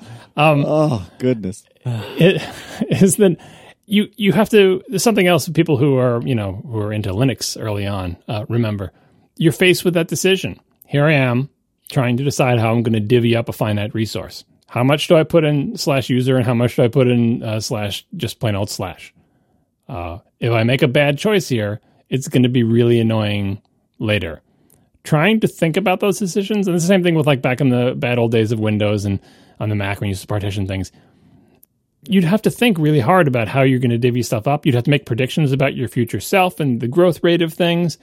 And it, you know, in the bad, really bad old days, partitions weren't changeable. Then there were partitions that you could grow and shrink, but only under certain circumstances, especially on the Mac, depending on fragmentation, how much you could grow or shrink partitions and all that other stuff. It was always just this fraught decision. Anytime you're trying to sort of plan out your life and plan out the allocation of finite resources at a single point in time with limited flexibility to make adjustments later, that's a bad decision point to make. And I have to say, like, weigh that against whatever sort of logical separation you think you're gaining the benefit of. And in particular, things they talk about of like swap files, temp files, scratch, there is no benefit to putting those things there. The SSD doesn't know or care where those things are in relation to other things. There's no speed benefit for them being on outer sectors. Like we're not using spinning hard drives, I hope, anymore for this type of stuff, right? Temp files like the OS is handled. Like you can do, if you want tools to manage those resources, partitions is not the cool the tool to, to do it. Now, all that said, APFS makes this so much better because you can essentially not make those decisions. You can say, I want to have five buckets for things that all five of those buckets are the size of my entire drive. And you never have to make decisions if you don't want to about how much space is allocated. You can constrain them, but don't because unless you're in a scenario like Marco where you like the whole point is you want to constrain them, you can make a bucket that is of a limited size and fine do that if that's what you're trying to do is prevent Apple's photos from thinking it has the run of your whole, you know, because that's that's basically working around a problem in Apple software that you can't tell photos, please don't use more than X amount of my disk, right? But other than scenarios like that, with APFS, you can make as many containers as you want and they all share all the space and then they just grow at their natural rates. Now, there's no more disk space available than there ever was. And whoever grows fastest ends up winning and using more space than other people, but that's the way it should be. So, and it's very easy to create them and destroy them. So if you really, really insist on using quote unquote partitions as the way to organize your stuff mentally and quote unquote physically, use APFS containers to do it. Now, I, I don't want to call these partitions. I forget what the parlance is there. It's like, it's not containers. There's one APFS container with volumes in it, or I forget what the terminology is, right? There still are, there still is the ability to partition things. So you can partition things, and then one of them have an APFS container and one of the partitions. Um, and as Casey was alluding to, Catalina has multiple. I mean, the Mac has had multiple uh, partitions, actual real partitions, for a long time. There was the recovery partition, then the, the, the regular system partition. I think there might have been one other one in the mix at, at various point. Now there are APFS containers doing that same stuff, but there's still recovery, and there's the read-only system volume, which has the operating system on it, and that's melded with the read-write volume. That is hidden from you. Like unless you're looking in certain tools, it just looks like you have one hard drive, but everybody has their just the, the read only one and the read write one combined together. That's what I was getting at before. If the applications folder slash applications on your Mac, some of the things that you see in the applications folder are not in slash applications. They're in slash system slash applications. The Finder is creating this illusion for you. Again, maybe another excuse for not to retain my stupid Windows settings. Um, uh, you know, it's it's more confusing than you think it is. So there are these multiple volumes behind the scenes being merged together. But all that shouldn't concern you because if they if they make that illusion convincingly, and they, they mostly do, you can continue to add thing add volumes to your APFS container as much as you want. They're very lightweight. It's very easy to add one, uh, and you don't have to uh, make a commitment of size up front. So, in general, I say don't do this. Just use one big volume. You'll be happier. But if you insist on doing it, APFS has got your back and makes it way easier. Finally, Brian Hamilton wants to know if your favorite author asked you to narrate their next audiobook, would you do it? Uh, I don't think so because I think I'd be terrible at it. I'd want to, but I don't think I would do it because I would. I, I can't do voices. Uh, I, I I am very envious of people like a friend of mine, Steve, is very good at doing like different voices and things like that. And I wish I could do that for when I read my own kids' stories. Not my wheelhouse, so no, I don't think I would do it. But uh, what about you, Marco? What do you think? Like you, I know I'd be bad at it, but in addition, I also don't want to do it. I think probably going to be like some kind of massive time commitment. And I also can't do voices very well, even when reading books to my kid. I try. It's really sad. Uh, it, I'm glad those are private moments. but, but um, ultimately, I'm not a good speaker like I don't have good enunciation. I mispronounce certain word sounds. I stutter. The amazing thing, like I when I was a kid, I used to want to be a radio DJ. As I got older, I realized and was and was told, like you know, first of all, that's kind of a terrible career. Actually, like it, it's actually really hard to have a normal life, and it doesn't pay very well, and it's like it's just not a good career. Um, and then also, I realized as I got older, I didn't have the voice for it, and I was never going to do it. And you're really just into the headphones. That's all you really want from a DJ job, and you've got that part. Right.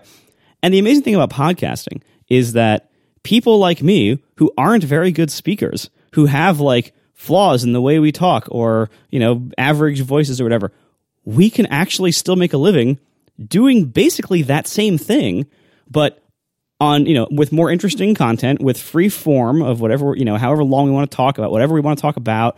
And as long as someone cares, that can be a thing that you do that succeeds. And in podcasting, there isn't an expectation that everybody is a perfect speaker. There isn't, and thank God for that.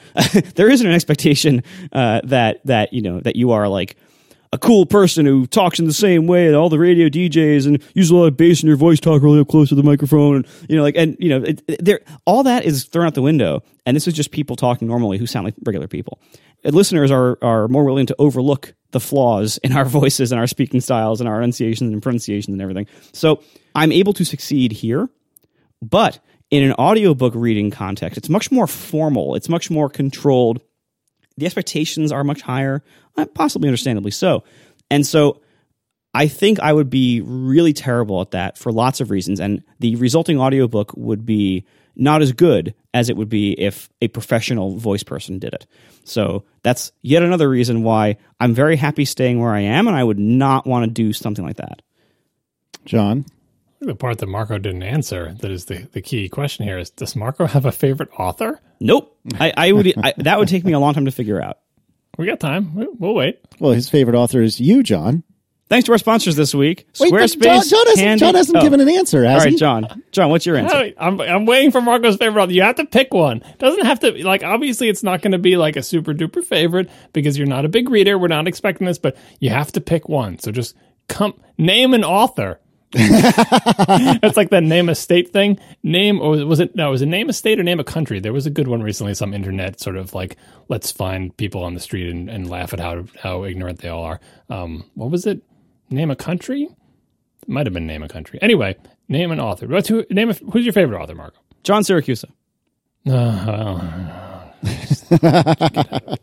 I mean, you haven't probably read more that I've read over the past. I was. That's what I was thinking. Actually, Anyway, I'm gonna my I, I will answer the, the question and name my favorite author, and then Marco can get back to his coughing fit. Um, my favorite author is Stephen King. That's easy. I've read more of his books than anybody else's books. I really like his books. They're not for everybody, they are for me. Um, uh, asked to narrate an audio, audiobook, would I do it? No, because uh, narrating an audiobook is the type of thing where like say you're super into it like i love my favorite author and my favorite author is going to ask me to narrate her book and and she's great and i love everything she writes and i can't wait to do this 17 hours into reading that book into a microphone you are not going to feel that way anymore D- like doing an audiobook means speaking into a microphone without mistakes for hours and hours and hours. It is way harder than I think most people would think it would be. The first 30 minutes to one hour, you're probably jazzed about it. That's not what it's going to be like for the whole rest of that time. It is a hard job. Even if you're good at it, it's hard work.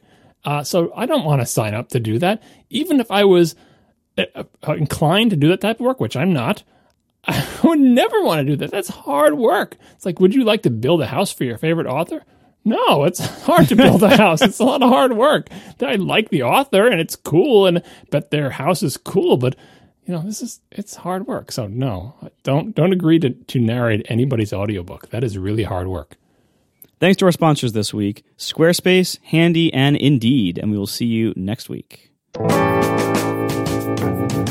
Now the show is over. They didn't even mean to begin. Cause it was accidental. Oh, it was accidental. John didn't do any research. Marco and Casey wouldn't let him. Cause it was accidental. Oh, it was accidental. And you can find the show notes at atp.fm. And if you're into Twitter, you can follow them at C A S E Y L I S S. So that's Casey Liss, M A R C O A R M E N T Marco Arment S I R A C U S A Siracusa. Uh, it's accidental. Accidental.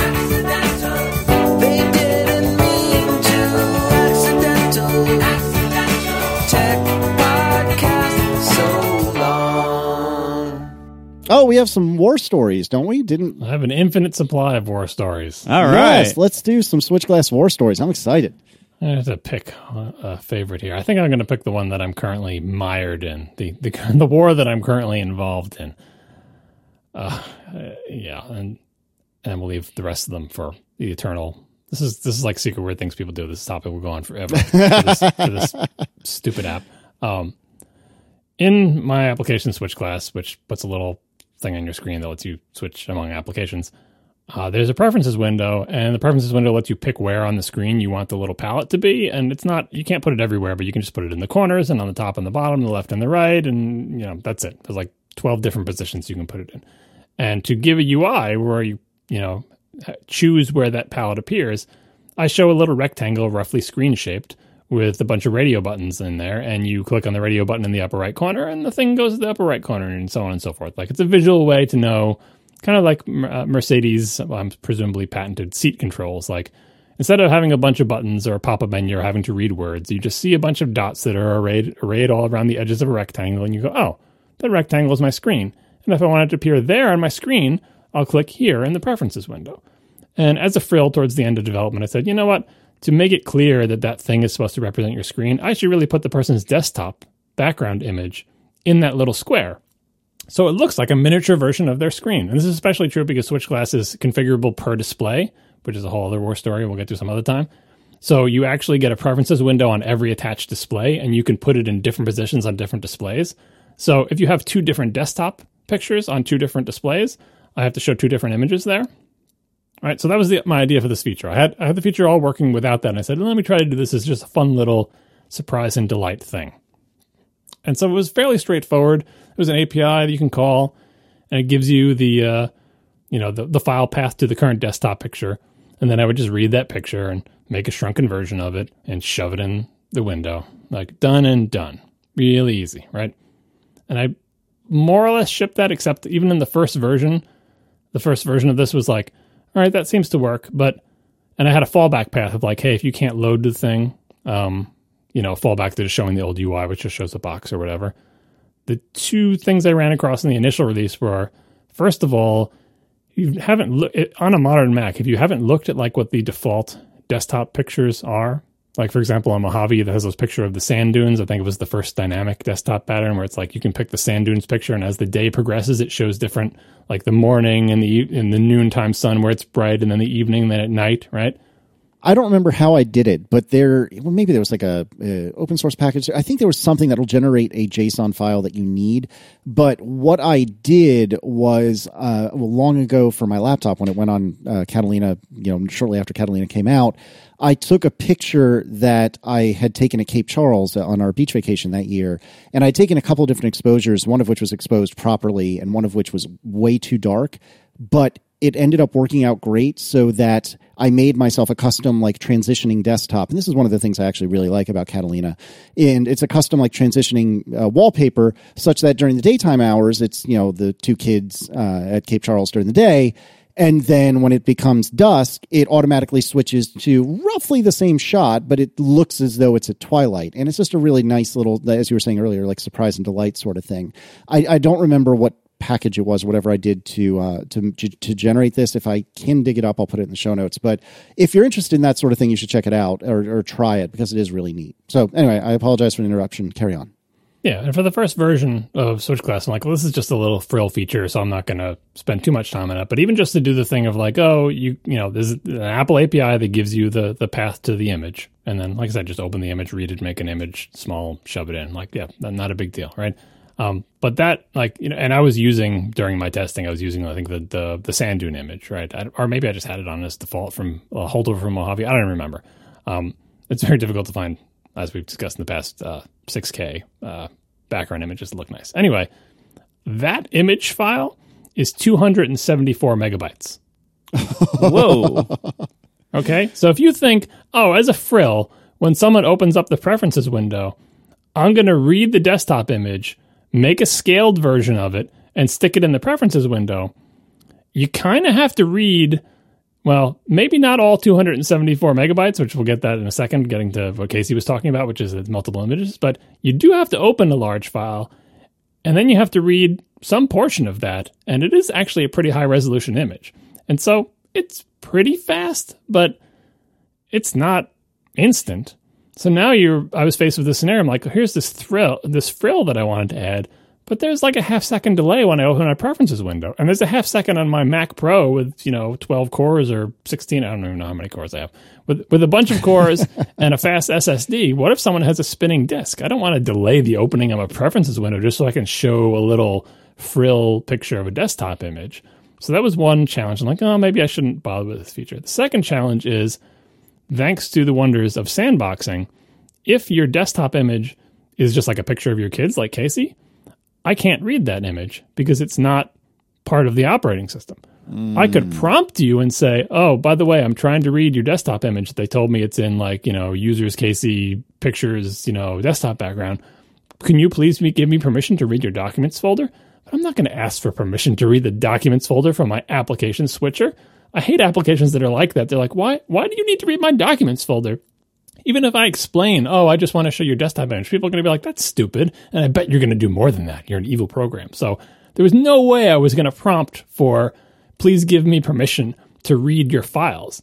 So I basically have to have two modes. If I can't read it, oh well, I just show the box. And if I can read it, now I, have, I still have that problem of like, do I want to delay the opening? So what I did for version 1.0 was uh, SwitchGlass doesn't have a dock icon. It doesn't have menus. It just has a menu bar icon. And in the menu, the little thing that drops down from the menu bar icon is the preferences uh, choice. As soon as you click on the menu bar icon, I immediately start opening your desktop image and reading it and making the scaled thumbnail, hoping that you are slow in mousing from there down to the preferences thing. I'm doing this on like in a background thread, right? Um, and then when you open the preferences window, I'm I, I I say, okay, I know I started that job. I'm going to give that job like half a second from the time you select preferences. Just just wait one half a second, and if it's done in that half second, show the image. If it's not done, forget it. Don't show the image. And I didn't want to put the image in after, because then it's like you open a window and there's no image, and all of a sudden the image appears and it's weird, right? Uh, and so I kind of tuned that for 1.0 to be like, okay, it's a big image, but if you have a fast Mac, if you uh, if you actuate menus at a normal human speed, I will beat you. And by the time the preferences window opens, assuming you have a Mac with an SSD, I will have the thumbnail there. Right? That's 1.0. But you know, you know me, I'm not particularly satisfied with that. It's just what I wanted to do for 1.0. Most people probably saw the image. I had to add an item to the FAQ, which nobody reads. It said that the FAQ says, "Hey, sometimes I see a desktop picture, but sometimes I don't. What's the deal?" And I had to explain, well, it could be because I can't read your image and I'm not going to ask for permission, or it could be because things are too slow. Yada yada yada. The world is complicated. And you know, I'm fixing bugs and doing other minor things. And for some reason, this was just bothering me, the desktop picture thing, because uh, as Casey alluded to before, these dynamic desktop pictures, which I don't know if it's an open thing, but people have reverse engineered it to make tools that let you make your own. But it's basically a single image file with a bunch of images in it of different times of day. And then some metadata that tells you, okay, this image is for this time of day, this image is for that time of day, so on and so forth. And then if you pick that as your desktop picture, as time passes, the operating system picks a different thing, right? Lots of people have that as their default because it's the default desktop, like whatever. The Catalina one has an island, the picture of the island of Catalina. Uh, the Mojave one had the desert. Those are all dynamic, and those are the defaults, and they're good. They're nice desktop backgrounds. Like I use them a lot, right? And they they do look cool, and it's the one sort of changing over time thing that I keep. But what that means is that for the majority of the day, when I show you a thumbnail, if you've selected dynamic desktop, it's wrong because the dynamic desktop, like my Mojave things in the background right now, it's nighttime. But if I just do the naive thing and read like basically the first image in the big giant file, it's going to show whatever the first image is, which is usually like the the midday or dusk one or whatever.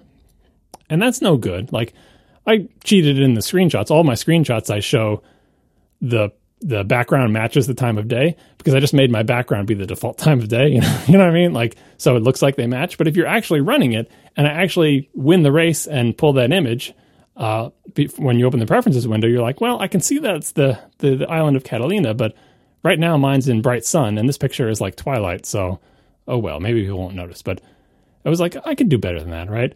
I knew people had reverse engineered this format, so I'm like, okay, well, I can do the same thing. I can open the file, I can read that metadata and figure out which one of these images I'm going to pull. Now, the first thing that surprised me was I thought there was like three images, like morning, noon, and night. I think there's like eight or 16 or 12. Like it varies from file to file. There's a lot more images than you thought, which is why they're 274 megs. Like, oh, this isn't great. The second thing that surprised me, and I don't know if Casey's tool uh, accounts for this or maybe there are multiple supported formats, but I expected it to be like metadata would be like between the hours of, you know, 6 a.m. and noon, show this picture, and then from noon to 3, show this picture. And, you know, like that's what I expected. But that's not what it's like at all. What's in the metadata for Apple's images is, first of all, it's like a it's like a, a plist, which are great to deal with in Swift. Let me tell you, um, it's just like a, a big giant dictionary of like arbitrary data, and with single letter keys. And single letter keys are like on one of the things is like I, A, and Z the I is the index saying like this is the information about image number five, right? Easy enough. The A is the azimuth, and the, no, the Z is the azimuth, and the E it's E E for elevation. Anyway, it's the position of the sun using uh, what are they called? Radial coordinates, horizontal coordinates. It's, it's the the it's azimuth and elevation. It's basically like if you're sitting on the Earth, how far do you tilt your head back to look up, and how far do you look from left to right? And instead of time of day. So, and those are just two numbers, like the the the azimuth and the ele- elevation. So I know what time it is, but I don't know what the azimuth and elevation of the sun is, right? Because you have to know where they are. Exactly. So here we are back in Catalina again. It's like, well, if I want to figure out which image to pick from this file, I need to know where the sun is. If I need to know where the sun is, I need to know where you are, which means I need to ask for location. Oh no. That's not good. When you open the preferences dialog, I don't want to throw up a thing in your face that says, your application switcher would like to know your current location, allow or deny. That's not a good experience. I can't be asking people where their location is. And I thought I would get rejected from app reviews. I'm like, oh, this is such a pain. So, I mean, I was kind of dedicated, uh, you know, too far into it at this point to bail out. I just wanted to see this through. So I did go through the dance of figuring out what it takes to get permission. That it's you know location is one of the fairly straightforward ones, but it's still so weird. Like the APIs on on iOS, you get to ask. Like I'm sure Marco's from, familiar with these. There's like APIs to ask for permission, and you can ask her if you want uh, for a location. Or you can say always or when, only when using the application. Like there's a way. There's a sort of you know imperative way to say I am now going to throw a dialog in your face that asks you permission to do a thing. On the Mac, at least when it comes to location, it's different. You don't ask, you just try to do it. and they, when you try to do it, a couple of things could happen. If in a clean slate, you just try to just call the API that asks for a location. When you call that API, a dialog will pop up in their face and say, application whatever wants to use your location, allow or deny. If they say allow, good. You're allowed, and that's it. And there's no like it's just you're just allowed. And from that point on until they unless they go into system preferences and, and you know uncheck your thing from the relevant thing, you're allowed. Great. If they hit deny, obviously your call fails and you don't get any location. But also from that point on, if you ever call that API again, it doesn't pop up a dialog anymore. It just fails. Right? So what you have to do is make a call, make a pre-flight call that says, "Have I asked before and been turned down? If so, I got to make up my own dialogue that says, "Hey, I asked you about this before. You might not remember, but you said no. but you're trying to do a thing in my app that requires location. So if you want to give me a location, I can't present you with a dialogue that lets you allow. Instead, I have to, with words, describe to you go to system preferences, go oh, to security and privacy, go to the location tab, and then look for my thing because it'll already be in the list. I know you didn't put it in the list, but it got there last time when you denied me. Look for it in the list. Oh, by the way, click the lock and enter your, your admin password to unlock it. Now look for my thing in the list, find the check mark next to it and check it, and then come back here, and now you'll be able to do this thing. There's no way in hell I was going to explain all that. Like, there's lots of Mac apps that have very clever UIs that, like, they will launch. You can launch system preferences to that exact tab, and I figured out how to do that too with like the URL scheme or whatever. But then other apps will like draw their own UI around system preferences with arrows pointing. Have you seen these ones? Like SuperDuper does something like this. Some of them will have a proxy icon of their app in the windows that they're controlling, and they'll say, "Drag this little miniature picture of my app into the list with like a green arrow above it, and that proxy icon will represent their app. Like lots of very clever things. All of this is UI that no developer should ever have to do. Like Apple should make this easier, like it is in iOS, where you can ask for permission, you can throw up a dialogue, and people can say yes or no. The fact that on the Mac, once you ask once, you can never make that dialogue appear again is terrible. Anyway, I did all this stuff and I said, okay, but it doesn't change the fact there's no way in hell I'm asking people for the location. So I can't do that. What I can do instead is pick a reasonable default location and it's going to be off by a little bit because if you're, you know, if you're in Canada and it's dark already and I pick a location that's closer to the equator, I'm going to show the wrong desktop, but Why don't you pick Catalina? well, I picked I picked Cupertino because there was right, a lot of the uh, examples online had that. Like I picked Apple Park, right? That's not a great location, but at least there's some excuse for it. And in general, in the middle of the night, it will be dark, and in you know noon it will be light, and then sunrise and sunset might be a little off, but that's a reasonable default, right? So then I was like, okay, this is this is fine. I can ship this. People will complain a little bit that it doesn't match their background, but it'll match their background within a couple hours here or there. So, and if you're in the Arctic Circle, well, like can't uh, help everybody, right? By the way, I actually have another suggestion if you want. Well, I, I'm not done. All right, far from done. Far from done. But uh, but what is your suggestion about location, if that's what it's about? I was going to say you can look at their locale to get an approximation of what country they're in. Then you can look at their time zone and see approximately what part of that country they're in. And you can kind of sort of make an educated guess of like, all right, well, what are the most populated areas of, you know, this country or whatever. Or just say like, you know, whatever country they're in, just like pick the middle middle longitude and then whatever latitude is the middle of the time zone they're in. Yeah, you gotta hope they're in a small a place, a small place. Like the locale, I'm not sure how precise locale is going to get you either, because locale is like it's a combination. Like you- don't necessarily know what country they're in based on the locale, Right. You might you might be able to get in the ballpark, but You can probably at least tell what hemisphere they're in, and then when you combine that with time zone, you can get a, you can get a pretty good estimate. Yeah. Anyway, um, it- I, I wasn't too worried about the details, and in the end, like I, I did write all the UI for a secret hidden feature. That's like, look, if you care about this, you can, you know, option click on the little thingy, and it will actually lead you through all the prompts to enable the location. But you'll never do it on its own. But if you if you really care enough about this that you want it to be accurate, we can go through and we can get your location, and it'll be fine, right? Maybe I'll I'll throw in some locale stuff with better guessing, but uh, I, I I do wonder, you know, how how much better that will be than just picking something that's sort of like I don't know. It's obviously a bias for a thing but like uh, Cupertino is probably a little bit too far north, but I didn't want to pick something on the equator. I didn't want to pick something on the pole, so I'm trying to pick something like midway through the equator and the pole, and it's going to be more wrong if you're in a different hemisphere. Yeah, anyway. Um, so then I'm like, okay, well that's that's fine. I can ship that. It will be more correct for most people, and I can look at where my my meager sales are coming from. It's mostly from the U.S. anyway, so it's you know it's like it, it would be fine. It's better than it was before. Most of the time, it would match.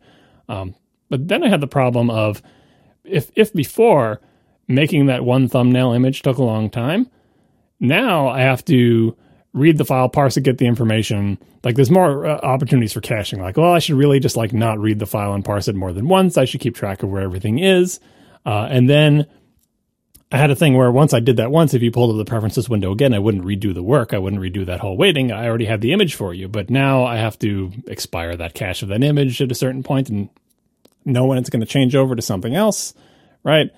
Uh, and it just like even just parsing the whole file and getting all that information was a little bit costly. I was like, oh, I, can probably make this. A little, it was getting slow. Like it was like it's not doing that much work, but uh, you know, half a second delay becomes a second delay, and now your app starts to feel sluggish. And why? So you can show a little thing. So I'm like, I only wanted to be sluggish maybe the first time when people won't notice. So I wanted to pre-parse the file, pull out all the images, make all the thumbnails and stash them away so that when they pull it up again, if they haven't changed their desktop background, I can just show the, the next image from whatever the time has passed, right? Then at least at least my changeover time would, would be accurate, and I wouldn't be I wouldn't be delaying them every single time they bring the thing up. And, and again, most people aren't going to bring up the preferences, but whatever. That's that's what I was doing. So I wanted to have, and I wanted to have the best of both worlds, which is I wanted you to be able to quickly get the thing up before I've done all that parsing but then I wanted it to be replaced with the correct image if I did that fast enough. So now I'm doing multiple things. You click on that icon in the menu bar, and I'm doing the default thumbnail real fast and getting that ready.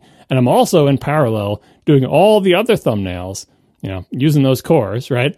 Uh, how can I get my app switcher to peg all the cars in your computer? Briefly, I can do it when you click on the menu bar icon and I pre-process all of your images. And then when it comes up, if the correct one is ready, you see that one. If the incorrect one is ready, you see that one, and it shortly gets replaced by the correct one, which is less jarring transition because it's just a little bit brighter or darker, right? So I had that. I'm like, okay, that's I've already put too much work into this. I'm done. I'm just going to ship this. It's fine. Who cares? It's just a frill. It's not an essential part of my application.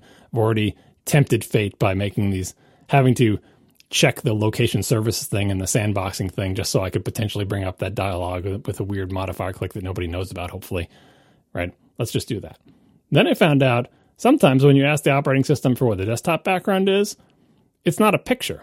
I don't know if any of you do this, but there's at least one person that I know who does this because he gave me the bug report, which is like, hey, if you don't pick a picture for your desktop background, it's wrong. I'm like, what do you mean if you don't if you don't pick a picture? It's like, well, you can pick solid colors too. If you go to the system oh. preferences, you can oh. you can there's like solid colors and it's not like a folder full of images. It's just right. Well, it turns out I did it. I'm like, hey, it works fine for me. I picked one of the solid colors and it's fine because the solid colors are like cyan.tiff or whatever. They actually are files on disk that are just colors. And he was like, oh, I guess it's because I have a custom color. what you can also do is pick a custom color and then it brings up a color picker and you just pick whatever color you want. And that's not an image at all. When you pick custom color, and you call that API that says, hey, what, what image are they using for the desktop background? It gives you this like transparent.tiff. And then you have to do some other API to figure out what color it is. And that took me a while to figure out because there's no API that gives you that information. But there is an API that tells you stuff about the background, about the picture that says, oh, should it be scaled to fill or should it be this? And there's also a background fill color for when you don't, your image doesn't exactly fit your screen. Apparently it uses that background fill color to be your custom color as well. So I was Happy to find that. So I'm like, okay, and I got some special case code. If your background is this exact path to this transparent TIFF, call this other API, get the fill color, make an image of that oh color, goodness. put it in the thing. Right? This can't be worth it. We've not yet begun to fight. Uh, oh no! Right. So then, so that I, then I've covered that custom color case, right? And I was almost I was doing other stuff and bug fixes too. This has just always gone on in the background as like my as my quote unquote fun project because I got to use multi threading and it, it is kind of fun, you know, doing that type of stuff and, and, and watching watching you utilize your computer briefly and figuring out how to make it space efficient. I was like compressing the uh, the thumbnails to a smaller form in memory, so my memory wouldn't be bloated. I was looking at instruments and watching the memory briefly spike up really high and then drop back down, which is a great thing that you usually don't see in server side development with high level languages because once it allocates memory, it like never wants to give it back to the OS, but this does. I was like, this is great. I was using the leaks tool. I'm doing all this cool stuff, having fun. I thought I was ready to ship it. I'm like, actually, I did ship it. I shipped this update. It's it's the one in the store now, 1.1.1, more or less described. It works exactly as I described. But in more discussions with developers, I was talking about this in one of the show and tell channels on one of the Slacks I'm on with developers. Someone mentioned, oh, you know, there's there's another way to do this. They like this person had actually done it in his app. It's like apparently, if you walk the window list, you can find the desktop window, and you can grab an image of it. Oh God. And I oh, was Oh, my like, well, don't you? Isn't that going to throw up the screen recording prompt? I don't know if you've seen this. Like, application X wants to Yeah, record your screen. yeah. Like, lots of applications do that, but they don't really want to record your screen. It. But if you do anything that involves like reading data from any other window thing, like it's kind of amazing on the Mac and Sandbox that you actually can get the window list. It's just a bunch of metadata. It's like this window is this size and this position, right? Like the ability to do stuff with those windows is severely limited to sandboxing apps. You can't like close those windows or move them around without accessibility. Like there's a bunch of other things, you know, permissions you need to ask for to do stuff, but you can get the window list with no permissions, right? And you can kind of find the desktop uh, image. And once you find that window, apparently, even on Catalina, because it's the desktop window, if you ask just to read that window, you don't have to ask for screen recording as far as I've been able to tell. I did get it to come up because initially I asked for the window and I didn't put past the right option and it was giving me like that window plus everything above it and that does prompt you for screen recording and I just hit deny. Uh, But I think if you just ask for the desktop, you get that. And that, that's ideal because then I'm like, oh, look at this. I've simplified all this code. I don't have to read this weird ass file and parse it. I don't have to figure out if it's a transparent thing and synthesize my own thing. I'll just get whatever the picture is on your desktop. In fact, someone else posted something, another approach to this, which was there's like this core animation plugin thing where not only can you get the contents of the desktop window, but what you can make is another little window on your screen that is essentially a miniature shrunken live version of some other window. There was like a that demo would app be cool. there was like a demo app that was like, I'm going to show you a shrunken version of your whole screen in a, like in a postage stamp, and it's like live updating. Like you could drag things around and see it moving around in the postage stamp. As you can imagine, that totally does not work in Catalina. Like that is not. They're not letting you just look at other windows. It doesn't. It doesn't prompt you for screen recording. It's just like, yeah, no.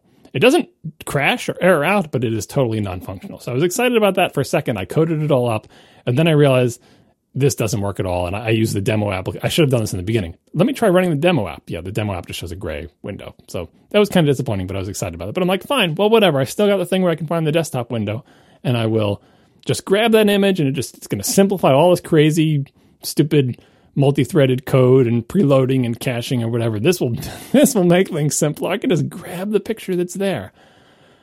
it, it never, it never does make things simpler, does it?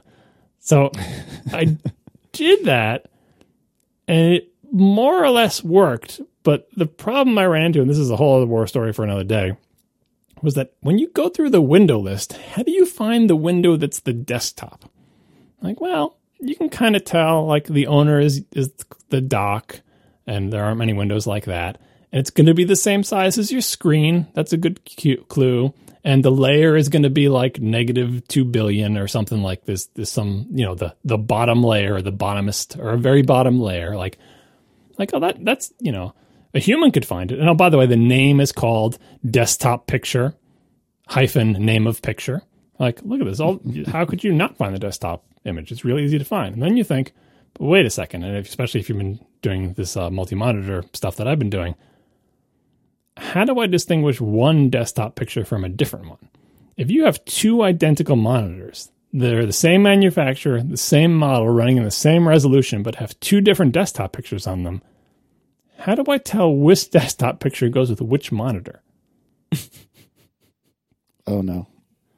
Not, it's not particularly easy. there are some heuristics you can do. You're like, all right, for the file name thing, if you have your desktop background set to a file, and it's set to a different image, they'll have different file names in the name. So one will say desktop picture hyphen Mojave.heic, and the other one will say desktop picture hyphen Catalina.heic, right? And I can ask for the URL to the desktop picture and match it up, right?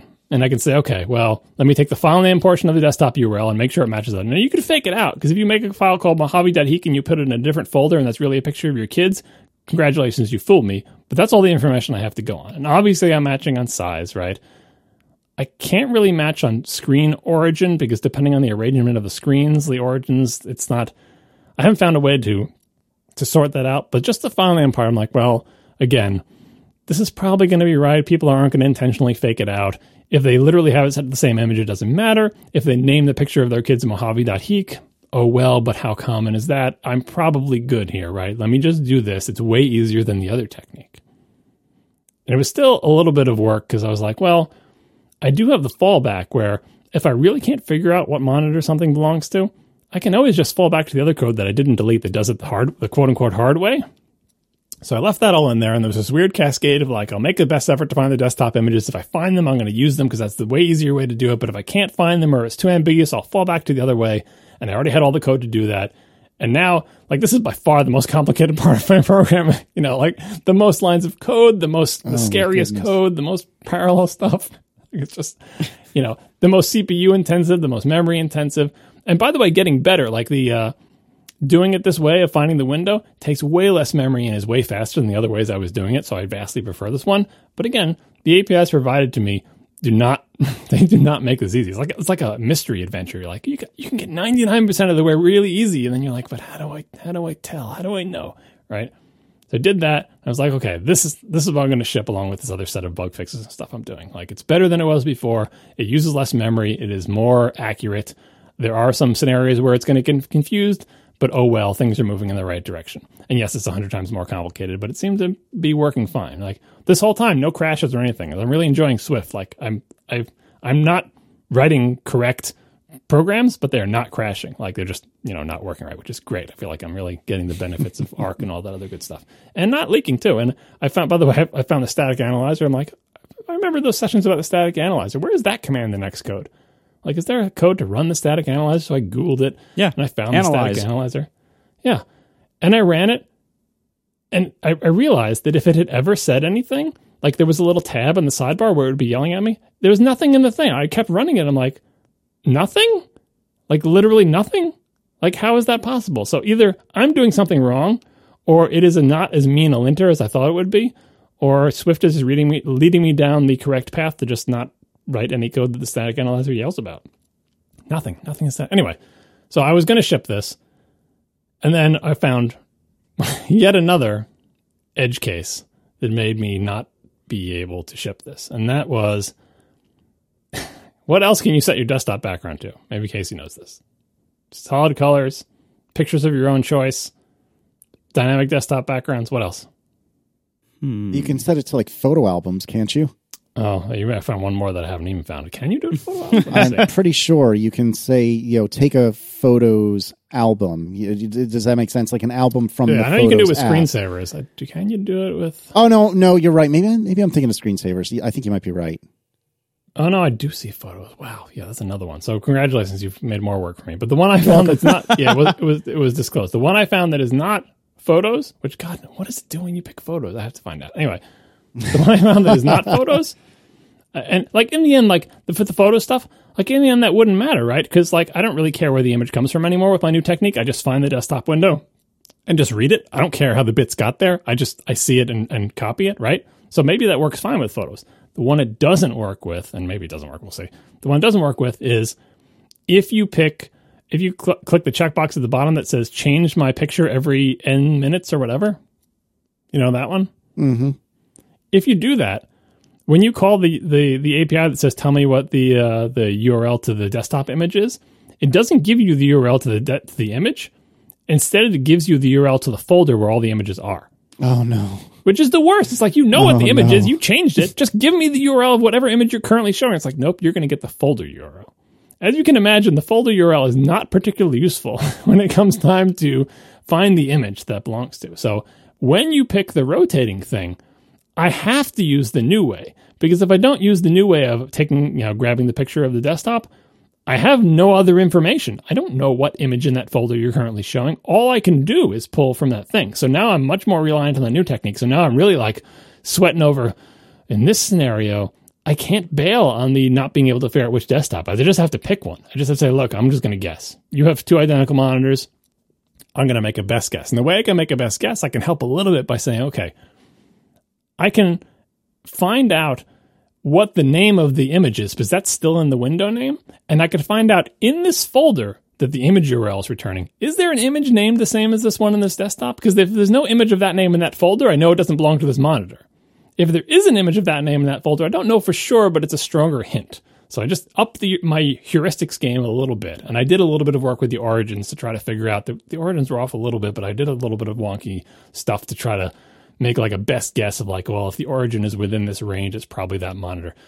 Anyway, more more special case code, and I got that more or less working. I didn't know about the photos thing, so I have to look at that. Obviously, I didn't ship this yet. Sorry. Yeah, God, I wonder, like when I pick a photo album, what the hell is that image URL thing going to return? I don't even know, and we'll be able to do anything with it. And then, like I was, you know, someone mentioned on these various Slack channels where I'm talking about this, they're like, oh yeah, of course, when when someone brings up the preference window, if they just leave that preference window open for a long time, like it's going to get out of date, right? Maybe the desktop background is changing every five minutes and it changes out from under them, or like the time of day changes. I'm like, oh yeah, I'm fine with that. Like, who's going to leave the preference window open for a long time, right? But it started to bother me. I'm like, I got all this machinery in there. I oh like my God. if the desktop. I don't know when the desktop background changes, but what if I just checked every 30 seconds or something? That shouldn't be too hard, right? Oh god. And so now I'm like, oh, I had no polling and no timers in my whole app. I'm like, I can add a 60 second timer to each preferences window to check whether the things changed. And that was a big mistake because it was horrendously complicated. Because guess what? If they have it set to a folder full of things, the URL is never going to change. Like you're going to say, is the URL still the desktop pictures folder? And it's going to say, yep. You're like, okay, but but did the image change? well, I don't know. It's it's desktop pictures. Oh, maybe I should I could wander the, the the window list and look to see if the if the file changed there, and that like all my other caching mechanisms were built on the idea that the URL will change in the file if, if the image changes, but that's not true. Oh, and by the way, the lowest setting in totally non Apple like fashion is that you can set your desktop picture to change every five seconds. Oh my goodness. Which there's no way I'm going to pull that fast. Like I don't even want to like read the image and make the thumbnail every five seconds. That's way too fast. So I spent a while on that. I'm like, okay, what is a reasonable balance of being responsive to like if you leave the window open for an hour, it has a chance of being correct versus being able to keep up with the every five second thing. And during the course of that, I found yet more bugs in this technique, which is uh, this, I'm not going to get into the multi-monitor stuff, but the way I'm doing multi-monitor is with Sidecar with my iPad, right? Which has been, uh, you know, a blessing because I don't want to keep lugging a second monitor over here. Um, and one of the many tests that I do for various scenarios is what if your app is in some state, one, one of its many possible states, and you suddenly connect an external monitor? How do you handle that, right? I don't know if this is particular to Sidecar or just second monitors in general, but all the code that I have to do that is like, oh, second monitor appeared. Make sure you got a palette on it. Make sure you find the preferences for that monitor. Make sure you put it there. On by the way, if the preferences window is up, the preference window should also be up on the new monitor that just appeared. That all works great, except apparently when you just connect the monitor, my app reacts fast enough that when it goes to read the, the desktop window, the desktop window is not done drawing into the backing buffer for the window, and I get an image of like the first third of the thing, like like a, a half downloaded image, instead of getting the full desktop image. So I had to like add a delay that says when a new monitor appears, just wait a second, wait for the desktop image to fill in behind it, then grab it out of there. And I hate adding crap like that because it's like, how long is a long enough delay? You don't want to wait too long, but you can't get the image uh, that way if you don't do it that way. And by the way, you don't have a fallback technique if they have it on the rotating image thing. So here I am connecting and disconnecting monitors, making my desktop picture change every five seconds, making sure that there's no scenario in which you could you, you don't see a reasonably up to date image and that the caching all works. So that's that's where I am with this. I did not ship this updated version, which is it doesn't have many new changes, and in fact, there's a bunch of other fixes that I want to add in before I do it.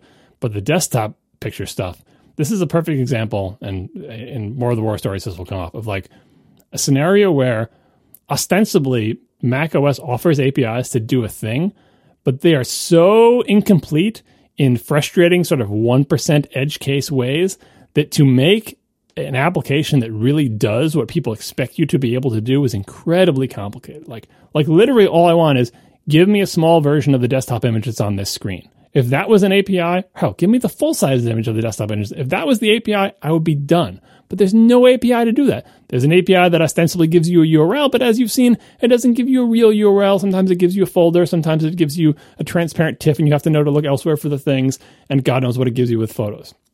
What about getting the picture? Sometimes you can get it, sometimes you can't. Will will that URL change when the image changes? Sometimes it will, sometimes it won't. Can you go to the window list? Yeah, but you can't tell which desktop belongs to each thing. Can you parse the files? Yeah, you can parse them, but then you have to know the location and the solar position.